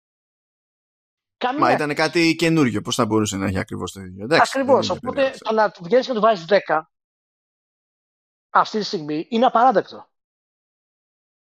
Δεν υπάρχει λογική που να του βάλεις δέκα. Αυτό το πράγμα. Αυτό είναι το κομμάτι της κριτικής. Άλλο αυτό. Η αξία του παιχνιδιού έχει κριθεί. Το δεκατρία κρίθηκε. Όταν κυκλοφόρησε. Και ήταν επαναστατικό για την εποχή του. Αφηγηματικά και σκηνοθετικά. Έφερε το storytelling σε άλλα επίπεδα στα games. Ήταν επαναστατικό. Τώρα το storytelling του δεν είναι επαναστατικό. Καθόλου. Είναι ένα εξαιρετικό story. Απλά. Και μηχανικά, ακόμα και τότε δεν είχε το καλύτερο gameplay της εποχής. Α, καλά, ναι, αυτό... αυτό τώρα είναι... είναι ακόμα χειρότερο. Καλά, τώρα το να σου πω, είναι, έχουν κλείσει κάτι τρύπες, εντάξει, δεν θα το πεις ακόμη χειρότερο. Απλά δεν είναι ότι ταυτόχρονα κάνει κάτι, ξέρω, γιατί δεν είναι ο ρόλος του καν να το προσπαθήσει. Ναι, είναι μηχανικά, δεν είναι. Είναι, είναι το πώς έχει φτιαχτεί, το πώς έχει σχεδιαστεί το, το, το κομμάτι αυτό. Και το Last of Us το, το δύο, παραδείγματος χάρη, έδειξε πόσο ανώτερο μπορεί να γίνει το gameplay με το που ανοίξεις τα επίπεδα σε αυτό το κομμάτι. Ε, οπότε, για μένα, υψηλές βαθμολογίες που είναι του δέκα και του εννιά δεν στέκουν αυτή τη στιγμή. Ε, αν κάποιος θέλει να πει ότι θα βάλω εννιά στο παιχνίδι, ας πούμε, γιατί τέλος πάντων είναι generic gameplay αυτή τη στιγμή, αλλά έχει ένα πολύ δυνατό story, δεν θα τρελαινόμουν, αλλά πάλι θα έλεγα όχι. Νομίζω οκτώ, επτά και οκτώ είναι το ταβάνι του σε αυτή τη στιγμή. Και αυτό που με ενοχλεί εμένα πάρα περισσότερο απ' όλα είναι ότι η συζήτηση είναι τελείως αλλοπρόσαλη για το ποιο είναι το πρόβλημα εδώ. Αυτό είναι εμένα που με ενοχλεί αυτό το πράγμα. Εάν αυτή τη στιγμή το Mario εξήντα τέσσερα κυκλοφορούσε full price και έπαιρνε δέκα. Με αυτή την κάμερα θα έπαιρνε μείον δέκα. Αλλά... Ακριβώς. Θα ήταν τραγικό. Τραγικό για την κριτική. Αλλά για το Last of Us, παραδείγματος χάρη, υπάρχει άλλη προσέγγιση σε αυτό το κομμάτι. Εγώ δεν σημαίνει να του βάλεις μείον πέντε, αλλά πρέπει να το κρίνεις με τα τωρινά δεδομένα. Με τα τωρινά δεδομένα δεν έχει καμία επανάσταση μέσα του το Last of Us. Άρα με ποιο τρόπο το κρίνεις? Το κρίνεις με τον νοσταλγικό τρόπο του δύο χιλιάδες δεκατρία. Τότε δεν κάνεις κριτική, κάνεις πρόθεση. Άλλο το ένα, άλλο το άλλο. Άμα θες να κάνεις πρόθεση, κάνε πρόθεση. Κανένα πρόβλημα. Ή αν δεν, αν δεν κάνεις, εντάξει, δεν είναι και καλά πρόθεση, αλλά είναι σαν να κάνεις κάποιο είδους απολογισμό περισσότερο. Ε, αυτό, καταλαβαίνεις να πω. Ναι. Το θέμα είναι ότι αυτό το φέρνει, γιατί αυτό το πρόβλημα το έχουμε με τα remakes. Το πρόβλημα αυτό το είχαμε το Resident Evil, ας πούμε, το οποίο οι μηχανισμοί του ήταν αρχαϊκοί. Βελτιωμένοι μεν, αρχαϊκοί δε. Οπότε η όλη εμπειρία βαθμολογήθηκε με βάση και τη σημασία του τίτλου. Δεν είναι πρόβλημα αυτό των εταιριών στην πραγματικότητα. Το πρόβλημα έχει να κάνει με το, με το ποιόν το remake και πώς η κριτική αντιδρά. Και επειδή η κριτική δική μας είναι σχεδόν διαλυμένη ούτως ή άλλως, ε, όταν τη βάλεις απέναντι σε κάτι το οποίο είναι τόσο πολύπλοκο να κρίνεις όσο ένα remake, και μάλιστα ένα remake υψηλού επίπεδου, ε, θέλω να πω όσον αφορά το branding, ε, η κριτική εκεί σκορεί ένα χέρια ψηλά. Δηλαδή είδα ελληνικά σαν να βάζουν δέκα και έπαθα σοκ. Γιατί έπαθα σοκ, σοκ δηλαδή, γιατί έπαθα σοκ? Δηλαδή, τι ήταν, ήταν το, το σοκ θα ήταν το ανάποδα. Τι... Ε, αυτό, αυτό είναι το ένα, αυτό είναι περί κριτικής. Το άλλο, η άλλη κουβέντα που υπάρχει είναι, είναι για, το, για την τιμολόγηση του παιχνιδιού. Λοιπόν, είναι δύο διαφορετικά θέματα όσον αφορά στην τιμολόγηση. Ναι, ναι, ναι. Το και ένα... σας παρακαλώ, μην τα συγχαίρετε γιατί εκνευρίζομαι. Είναι διαφορετικά θέματα. Δεν κρίνουμε την τιμολόγηση βάσει της ποιότητας. Δεν το κάνουμε αυτό ποτέ, δεν το έχουμε κάνει ποτέ. Όποιος το κάνει ε, είναι εκτός λογικής. Επίσης δεν κρίνουμε την, την ποιότητα βάσει, βάσει της τιμής. Γιατί δεν, το ένα δεν είναι κινούμενος στόχος, το άλλο είναι κινούμενος ε, στόχος. Ναι. Δεν γίνεται. Δεν έχει σημασία αν κάτι κοστίζει εννιακόσια ενενήντα εννιά, αν κάτι κοστίζει εξακόσια πενήντα εννιά. Έτσι. Και τα δύο έχουν, είναι επιήσεις ώρες και έχουν τη δυνατότητα να μας ταξιδέψουν και να μας πάνε κάπου αλλού που δεν μας έχει πάει τίποτα και ποτέ κανένας. Λοιπόν, δεν έχει να κάνει αυτό το πράγμα. Αυτό που σχολιάζει ο κόσμος στο Facebook και στα άλλα social media, κυρίως, και δεν έχουν, γιατί δεν μπορούν να σχολιάσουν αυτό που πραγματικά συμβαίνει, το συγχαίουν, είναι ότι νομίζουν ότι όταν κάποιος πει ότι ε, το παιχνίδι, ας πούμε, είναι πολύ ακριβό για, για αυτού του είδους το remake, πιστεύουν ότι έχει να κάνει με την αξία του παιχνιδιού. Δεν είναι η αξία του παιχνιδιού που λέει κάποιος ότι δεν αξίζει αυτή την ε, τιμή. Έχει να κάνει καθαρά με την παραγωγή του παιχνιδιού. Άλλο το ένα, άλλο το άλλο. Και αυτό δεν ισχύει μόνο για το Last of Us. Αυτό ίσχυσε, ας πούμε, για το Dark Souls. Που βγήκε, το, το, το Demon Souls, που βγήκε, ας πούμε, στα ογδόντα ευρώ. Και αυτό έχει να κάνει με τι? Δεν είναι απλά και μόνο ότι βγαίνει full price, μάλλον. Είναι ότι βγαίνει στο επίπεδο της τιμής που το βγάζει η Sony. Και αυτό δημιουργεί μεγάλο πρόβλημα, γιατί και άλλοι publishers θα έχουν τη δυνατότητα να το ακολουθήσουν και φυσικά θα το εκμεταλλευτούν σε κάποιο βαθμό. Όπως ήδη το εκμεταλλευτήκανε τη βάση των ογδόντα ευρώ άλλοι τίτλοι, που δεν αξίζουν ογδόντα ευρώ. Δεν υπάρχει καμία λογική να έχουν ογδόντα ευρώ.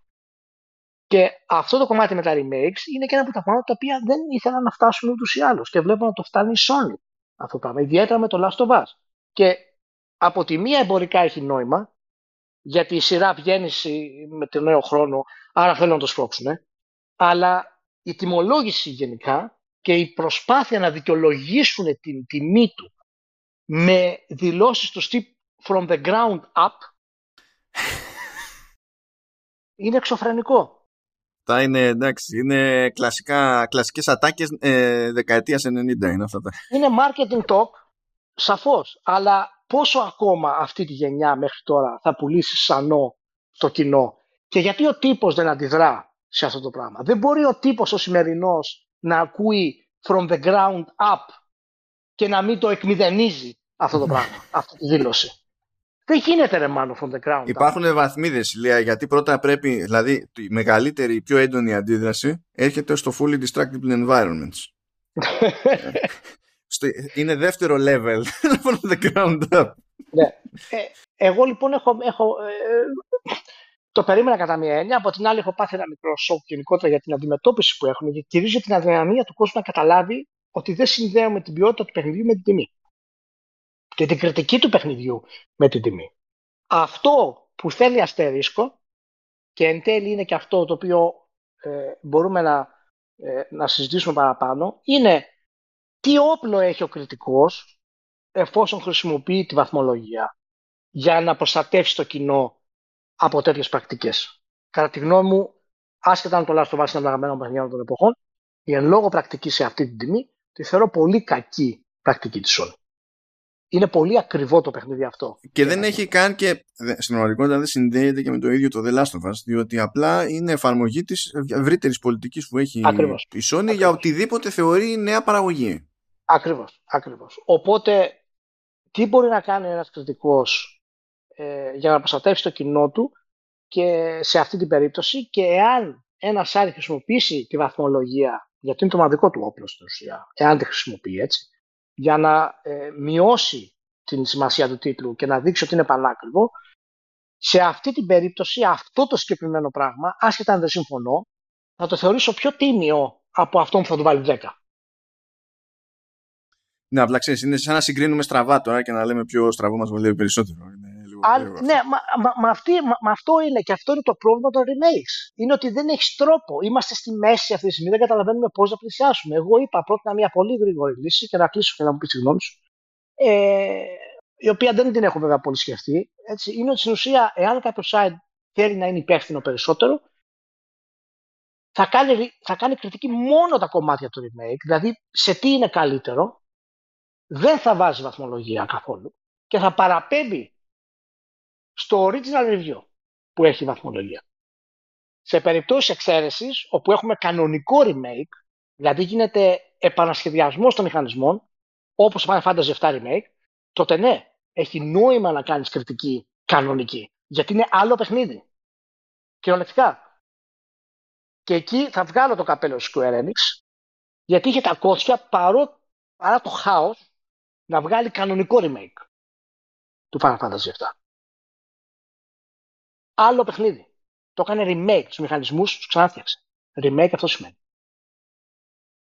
Λοιπόν, ε, οπότε ε, είναι το κομμάτι αυτό, το, το, το τελικό κομμάτι του, που μας αφήνει τη γεύση των το, το remake του, ότι ακόμα, ακόμα και έτσι δεν έχουμε τρόπο να το κρίνουμε και γι' αυτό οι εταιρείες σαν Sony το εκμεταλλεύονται αυτό το πράγμα, ιδιαίτερα με το, με το Last of Us.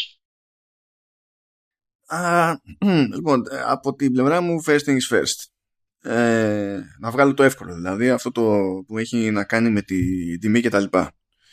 ε, δεν θεωρώ ότι ε, έχει νόημα να χρησιμοποιείται ούτε για παραδειγματισμό, διότι τίποτα δεν εμποδίζει τον τύπο να γράψει, ξέρεις, κάτι έξτρα ακόμη και να είναι και πιο τροφαντό από δύο αράδες, ας πούμε, σε ένα review.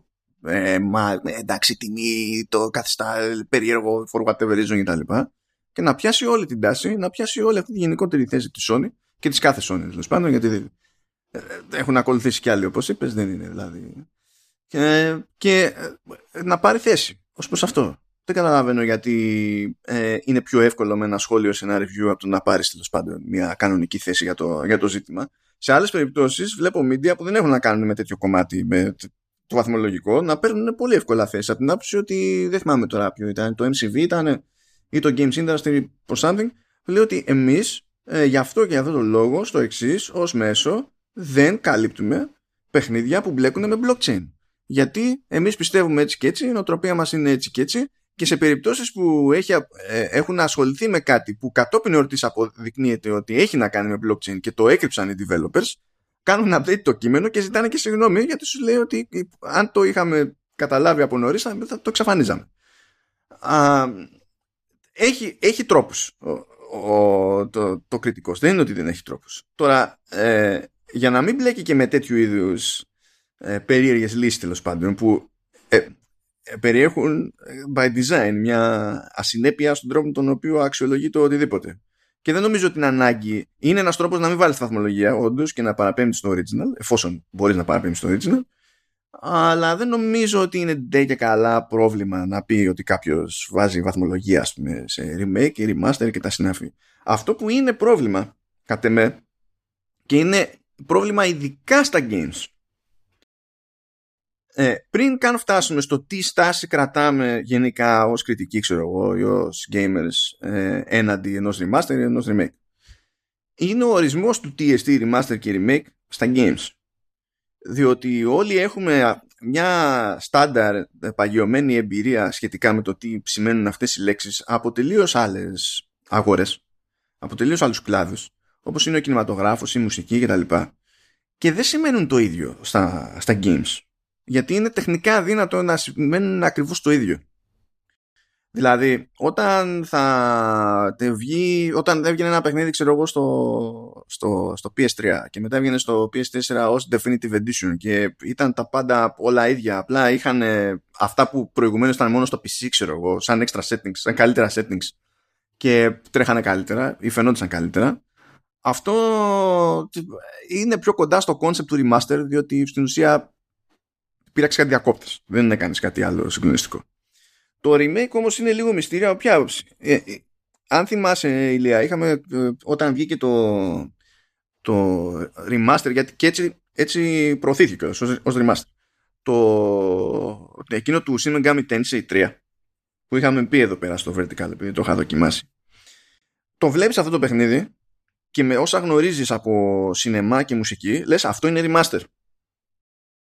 Είναι ακριβώς το design, ε, από άποψη πολυπλοκότητας μοντέλων, ξέρω εγώ, κόσμου κτλ. Είναι ακριβώς το ίδιο πράγμα, ε, αλλά καλύτερο στα σημεία. Λες, αυτό μέσα στο κεφάλι μου μέσα είναι remaster. Στη διαδικασία της παραγωγής όμως, η δουλειά που ήθελα από πίσω δεν ήταν έτσι. Ήταν πίκρα. Γιατί δεν μπορούσαν να χρησιμοποιήσουν σχεδόν τίποτα από τότε. Έπρεπε στην ουσία να κάνουν τα πάντα να προσωμιάζουν σε μια τελείως άλλη μηχανή. Και γι' αυτό κατέληξε να έχει και διάφορα τεχνικά προβλήματα. Διότι δεν ήταν καθόλου εύκολη αυτή η μετάβαση. Εκεί η δουλειά που πέφτει από πίσω, σαν όγκος, σαν προσπάθεια, ξεφεύγει από αυτό που συνήθως έχουμε κατά νου ως remaster στο, στο μυαλό μας. Και δεν είμαι σίγουρος ότι συνήθως το, το, το, ναι. το υπολογίζουμε αναλόγως. Αντίστοιχα, στην περίπτωση του remake, γίνεται και το ανάποδο μπέρδεμα. Κάποια είναι remake, remake, κάποια είναι σχεδόν remake, ή κάποια είναι. Δηλαδή, απλά να σου πω, και στην περίπτωση του The Last of Us εδώ, δεν είμαι super σίγουρος για το ποιο χαρακτηρισμό δικαιούται αν, υποθε... αν χρησιμοποιήσουμε τους ορισμούς του, τους κλασικούς, έτσι. Νομίζω ότι θέλει το gaming άλλους δικούς του για, τη... για την περίσταση. Χωρίς να είναι ούτε ο ένας υποτιμητικός, ούτε ο άλλος υποτιμητικός. Δηλαδή, να... να το θέσω καθαρά σε όρους The Last of Us. Η έκδοση του πι ες φορ μέσα στο κεφάλι μου είναι ξεκάθαρα remaster. Η έκδοση που βγήκε τώρα στο πι ες φάιβ δεν μπορώ να τη χαρακτηρίσω με ακριβώς τον ίδιο τρόπο και σκεπτικό που χαρακτηρίζω την έκδοση του πι ες φορ. Είναι ξεκάθαρο ότι η δουλειά που έχει γίνει από πίσω είναι άλλη, παρότι δεν είναι ευρεία και δεν αλλάζει το ποιόν του παιχνιδιού ή δεν το εξυγχρονίζει πλήρως. ή δεν υιοθετεί όλα όσα είχαν γίνει στο The Last of Us Part του. Και κάπως πρέπει να το διαχειριστούμε νομίζω αυτό, να φτάσουμε κάπως, διότι αν δεν φτάσουμε κάπου εκεί, είναι δύσκολο μετά να πούμε εμείς ως μηντιάδες, ξέρω εγώ, ότι κοίταξε να δεις, είναι, τα ενδεχόμενα είναι αυτά, αυτά και αυτά, και η πολιτική μας πλέον ως προς αυτές, σε αυτές τις περιπτώσεις είναι εκείνη και οι άλλοι και οι παράλληλοι. Λοιπόν, κοίτα να δεις, εγώ θα σου πω σε τι διαφωνώ σε αυτά που λες. Δηλαδή, όχι διαφωνώ, θέλω να τα, απλά να τα κάνω point. Πρώτον, το θέμα της κριτικής για μένα είναι ξεκάθαρο. Εάν θες να πάρεις βαθμολογία, θα κρίνεις το παιχνίδι την εποχή που βγαίνει. Α, συγγνώμη, αυτό δεν το άγγιξα. Σε αυτό δηλαδή δεν διαφωνώ καθόλου. Όταν κάτι βγαίνει ως remaster ή ως remake, ε, κατ' εμέ πρέπει να αξιολογηθεί ως remaster ή ως remake. Θα πεις αν είναι καλό το remaster ή αν είναι καλό το remake. Όχι Α, αν ακριβώς. γουστάρεις το παιχνίδι. Ακριβώς. Γιατί αυτό ακριβώς. σου πουλάνε, αυτό θα κρίνεις. Ακριβώς. Απλά αυτό δεν μπορεί να γίνει, δεν γίνεται και από τους κριτικούς και δεν μπορεί να γίνει και εύκολα κιόλας από τους κριτικούς. Γιατί ο συναισθηματικός παράγοντας και η βαρύτητα ενός τίτλου επηρεάζει την κριτική. Καλά, αυτό είναι ξεκάθαρο. Από τη γη της κριτικής δεν έχει σημασία ναι, πώς θα ναι, ορίσουμε το οτιδήποτε. Αυτό μπορεί να είναι και δομικό πρόβλημα της κριτικής. Δηλαδή είναι πολύ δύσκολο να διαχωρίσεις ένα review του Final Fantasy επτά σήμερα χωρίς και να το αποσπάσεις εντελώς από τη σημασία του. Και ε, θα μπορούσες να το κάνεις. That's the job όμως, κατάλαβες. Δηλαδή ναι, ναι, δεν με νοιάζει που είναι δύσκολο. Απλά, ναι, απλά, απλά θέλω να σταθούμε στο γεγονός ότι είναι πολύ δύσκολο να το κάνεις και δεν γίνεται. Και αυτό είναι δομικό πρόβλημα της κριτικής όσον αφορά στα remakes. Δεν λέω ότι είναι αδύνατο. Λέω ότι για να γίνει χρειάζεται ένα υψηλό επίπεδο κριτικής και ανεξαρτησίας για να το κάνεις. Και όταν ένα παιχνίδι βγαίνει σήμερα και είναι remake, remaster και του βάζεις εννιά επειδή, ή δέκα επειδή κάποτε ήταν επαναστατικό, αυτό είναι ένα τραγικό λάθος. Ναι, έτσι, αυτό είναι ξεκάθαρα, ναι. Αυτό στην άκρη. Το δεύτερο κομμάτι για το τι είναι remaster και remake, επειδή αυτοί οι όροι ψιλοπαίζουν και έχουμε μια ιδέα, όπως είπες, για το τι είναι remaster και remake, και τι επίπεδο είναι remaster και remake. Ένα, ένα, ένας έξτρα αστερίσκος που μας δυσκολεύει περισσότερο στα ελληνικά είναι ναι. ότι το remake στο μυαλό μας, όταν θα το αποδώσουμε σαν όρο στα, στα ελληνικά, θα πούμε διασκευή. Με αυτή την άποψη, από αυτή την άποψη, ας πούμε, το, το The Last of Us Part ένα για πι ες φάιβ δεν μπορεί να στηρίξει τον όρο διασκευή. Παρότι σε τεχνικό επίπεδο και στον κόπο που έχει γίνει από πίσω, δεν μπορείς να το πεις ότι είναι και απλά remaster. Όχι. Αλλά το διασκευή δεν το στηρίζει. Το πρόβλημα σε μένα δεν είναι ε, το πώς θα τα, θα τα πούμε. Το πρόβλημα της κριτικής το είπαμε και αυτό παραμένει. Είναι ένα σημαντικό πρόβλημα. Αυτό έχει να κάνει γενικά με τη φύση των remakes. Αλλά δεν είναι δική μας δουλειά, ούτε του καταναλωτή, να μπει στη διαδικασία, να σκεφτεί τι έχει γίνει περισσότερο δουλειά για να μπορέσει να καταλάβει ένα remake και remaster. Και θα σου πω γιατί δεν είναι δουλειά μας. Γιατί δεν μπορούμε να ξέρουμε. Όταν λέει η Naughty Dog βελτιώσαμε το έι άι, έτσι, για μένα αυτό, αυτό τι σημαίνει για μένα είναι ότι έχουμε στην ουσία πολλά διαφορετικά modes έι άι, τα οποία τα είχαμε ήδη προγραμματίσει και τα έχουμε σε beta unit στην ουσία, απλά δεν περάσαν το testing γιατί ήταν πολύ δύσκολα. Και τώρα τα τριγκάραμε λίγο και τα κάναμε να, να παίζουν λίγο διαφορετικά. Είναι έτοιμο αυτό. Αν μου πει νότικο ότι επαναδε... προγραμμάτισε το έι άι, αυτό είναι τελείως διαφορετικό. Γιατί αυτό σημαίνει ανέβαζε, ότι ανέ, προ... αν, ανέβαζε τις ρουτίνες του δύο. Ναι, αυτός σου λέω. Αν έβαζε τις ρουτίνες του δύο μέσα, πάνω απ' ό,τι θα έπρεπε να κάνει και επανασχεδιασμό των επιπέδων. Γιατί οι ρουτίνες του δύο χρησιμοποιούν τα επίπεδα διαφορετικά από ό,τι χρησιμοποιούν ναι. οι ρουτίνες ναι. του ένα. Αλλά φυσικά δεν μπορεί να κάνει επανασχεδιασμό η ενότητα των επιπέδων του ένα. Θα είναι σαν να έφτιαχνε equal, το τρία ας πούμε, σε, σε θέματα κόστους. Οπότε, υπό αυτή την έννοια μας είναι πολύ δύσκολο να κάνουμε pinpoint και να πούμε «Α, έγινε αυτό βελτίωση, Α, έγινε αυτό βελτίωση» και πόσο κόστησε αυτό. Γιατί μπορεί όντως να μην κόστησε τίποτα η πραγματικότητα. Και επειδή είμαστε αβέβαιοι σε αυτό το, το πράγμα, συνήθως εστιάζουμε περισσότερο στο πώς το αισθανόμαστε το παιχνίδι και στο τι βλέπουμε.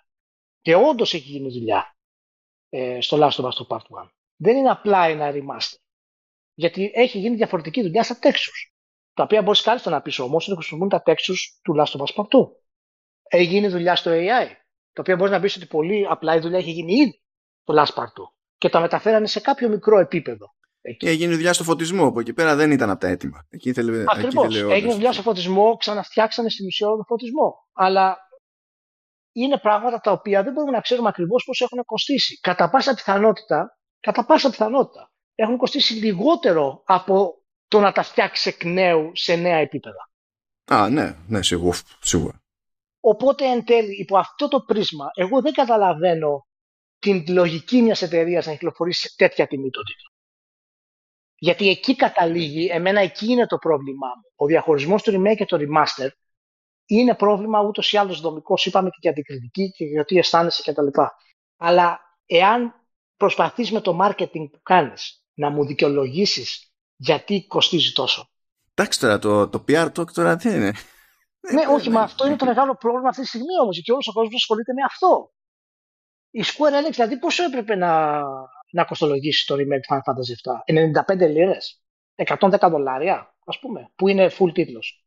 Και μου φτάνει σε ένα remake τίτλου του δύο χιλιάδες δεκατρία που δεν είναι καν τόση μεγάλη δουλειά να μεταφέρεις στα νέα γραφικά, γιατί η απόσταση της τεχνολογίας δεν είναι τόσο μεγάλη στην απόδοση του, του παιχνιδιού. Το, το, το Last of Us, το original Last of Us, στη μορφή του, πέσατε χαλαρά και σήμερα σε θέματα γραφικών. Δεν έχει πρόβλημα τόσο μεγάλο. Εφόσον η, άρα η δουλειά που έχεις ρίξει δεν είναι τόσο μεγάλο ώστε να, όσο να μεταμορφώσεις ένα Final Fantasy. Yeah, εφτά. Είναι μικρότερη η απόσταση που έχεις να καλύψεις σε σχέση με ένα Final Fantasy εφτά του ενενήντα εφτά προφανώς. Ναι. Ακριβώς. Αυτό είναι common sense. Έτσι. Αλλά όταν φτάνουν οι gamers να το δικαιολογούν στην τιμολόγησή του, αν μου έλεγες όλο και το πιάω σαράντα εννιά ενενήντα εννιά. Οκ. Okay. Όχι. Τώρα, οι gamers δεν ξέρω γιατί δικαιολογούν την υποστημολόγηση. Το μόνο που μπορούμε να κάνουμε. Το δικαιολογούν γιατί είναι fanboys, γι' αυτό το δικαιολογούν. Δεν υπάρχει. Το μόνο που μπορούμε να κάνουμε με οποιοδήποτε price point ε, είναι να πούμε «Α, εμένα με βολεύει, α, εμένα δεν με βολεύει». Πραγματικά είναι τόσο λειψή η πληροφορία για το πόσο, είναι, ποιο είναι το είναι. Κοστολόγιο από πίσω σε οτιδήποτε που δεν μπορούμε όταν, να, που, δηλαδή, ακριβώς, να πάρουμε άλλη θέση. Όταν, όταν λοιπόν ένα remake τίτλου που έχει κυκλοφορήσει το δύο χιλιάδες δεκατρία κοστίζει περισσότερο από τον τίτλο που κυκλοφόρησε καινούριος τότε, εκεί υπάρχει ένα, ένα παράδοξο, υπάρχει ένα κενό λογικής. Και αυτό, το κενό λογικής ποιο είναι? Το κενό λογικής είναι το, το price ceiling, το ταβάνι της τιμής, μάλλον. Και είναι αυτό που λέγαμε εξ αρχής με τα ογδοντάρια. Θα φτάσει στο σημείο να δικαιολογούμε ογδοντάρια για τίτλους οι οποίοι κυκλοφόρησαν πριν δέκα χρόνια, ήταν ολοκένουργοι, άρα το κόστος ήταν πολύ μεγαλύτερο, οι οποίοι θα έχουν χαμηλότερη τιμή από ό,τι έχουν οι ίδιοι τίτλοι τώρα, που είναι λίγο ρετουσαρισμένοι παραδείγματος. Και αυτό έχει ένα κενό, ένα παράδοξο. Εμένα αυτό είναι που με ενοχλεί και είναι κάτι το οποίο η Sony ως industry leader δεν θα έπρεπε να το προωθεί με την πρακτική της. Αυτή είναι η άποψή μου για αυτό το κομμάτι. Λοιπόν, πάντως, πάντως, επειδή είμαι άλλη τάμπουρας, έτσι, θέλω να σου πω, να ενημερώσω ότι τα εξήντα δολάρια του δύο χιλιάδες δεκατρία με τον πληθωρισμό το δύο χιλιάδες είκοσι δύο είναι εβδομήντα δύο κόμμα έξι. Ναι, αυτό, το καταλαβαίνω αυτό, το καταλαβαίνω. Η διαφορά είναι ότι δεν το κάνει κανένας.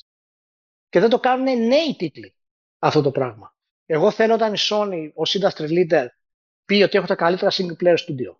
Έχω το καλύτερο production pipeline στη βιομηχανία. Και θα σου βγάλω ένα παιχνίδι πιο ακριβά του δεκατρία.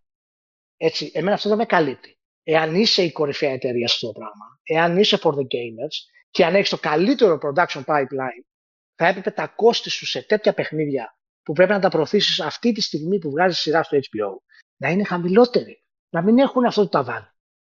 Αλλά δεν μπορεί, γιατί όπως είπες, η στρατηγική της είναι αυτή.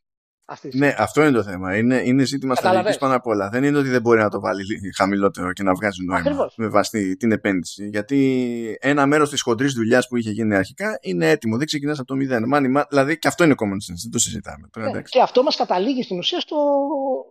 στο Ryan. Και γιατί επιλέχθηκε ο Ryan και γιατί γίνεται αυτό το πράγμα. Α, σε μην μου το θυμίζεις. Πρώτα απ' όλα, γιατί εξακολουθούν και του σερβίρουν βαρελίσια. Δηλαδή, σταματήστε. Κάποιος σταματήστε. Δηλαδή, πονάμε κάθε φορά. Δηλαδή, ήμαρτο. Και δεν εννοώ φέτα, εννοώ μπύρα, έτσι. Αλλά το και. Τέλος πάντων, οπότε, και να το κλείσουμε για τα, για τα λοιπά, μην μπλέκετε την, την αξία του παιχνιδιού, ε, με τη, την τιμολόγηση του παιχνιδιού με την κριτική. Δεν λέμε αυτό. Λέμε για το πώς προωθείται ένας τίτλος οικονομικά.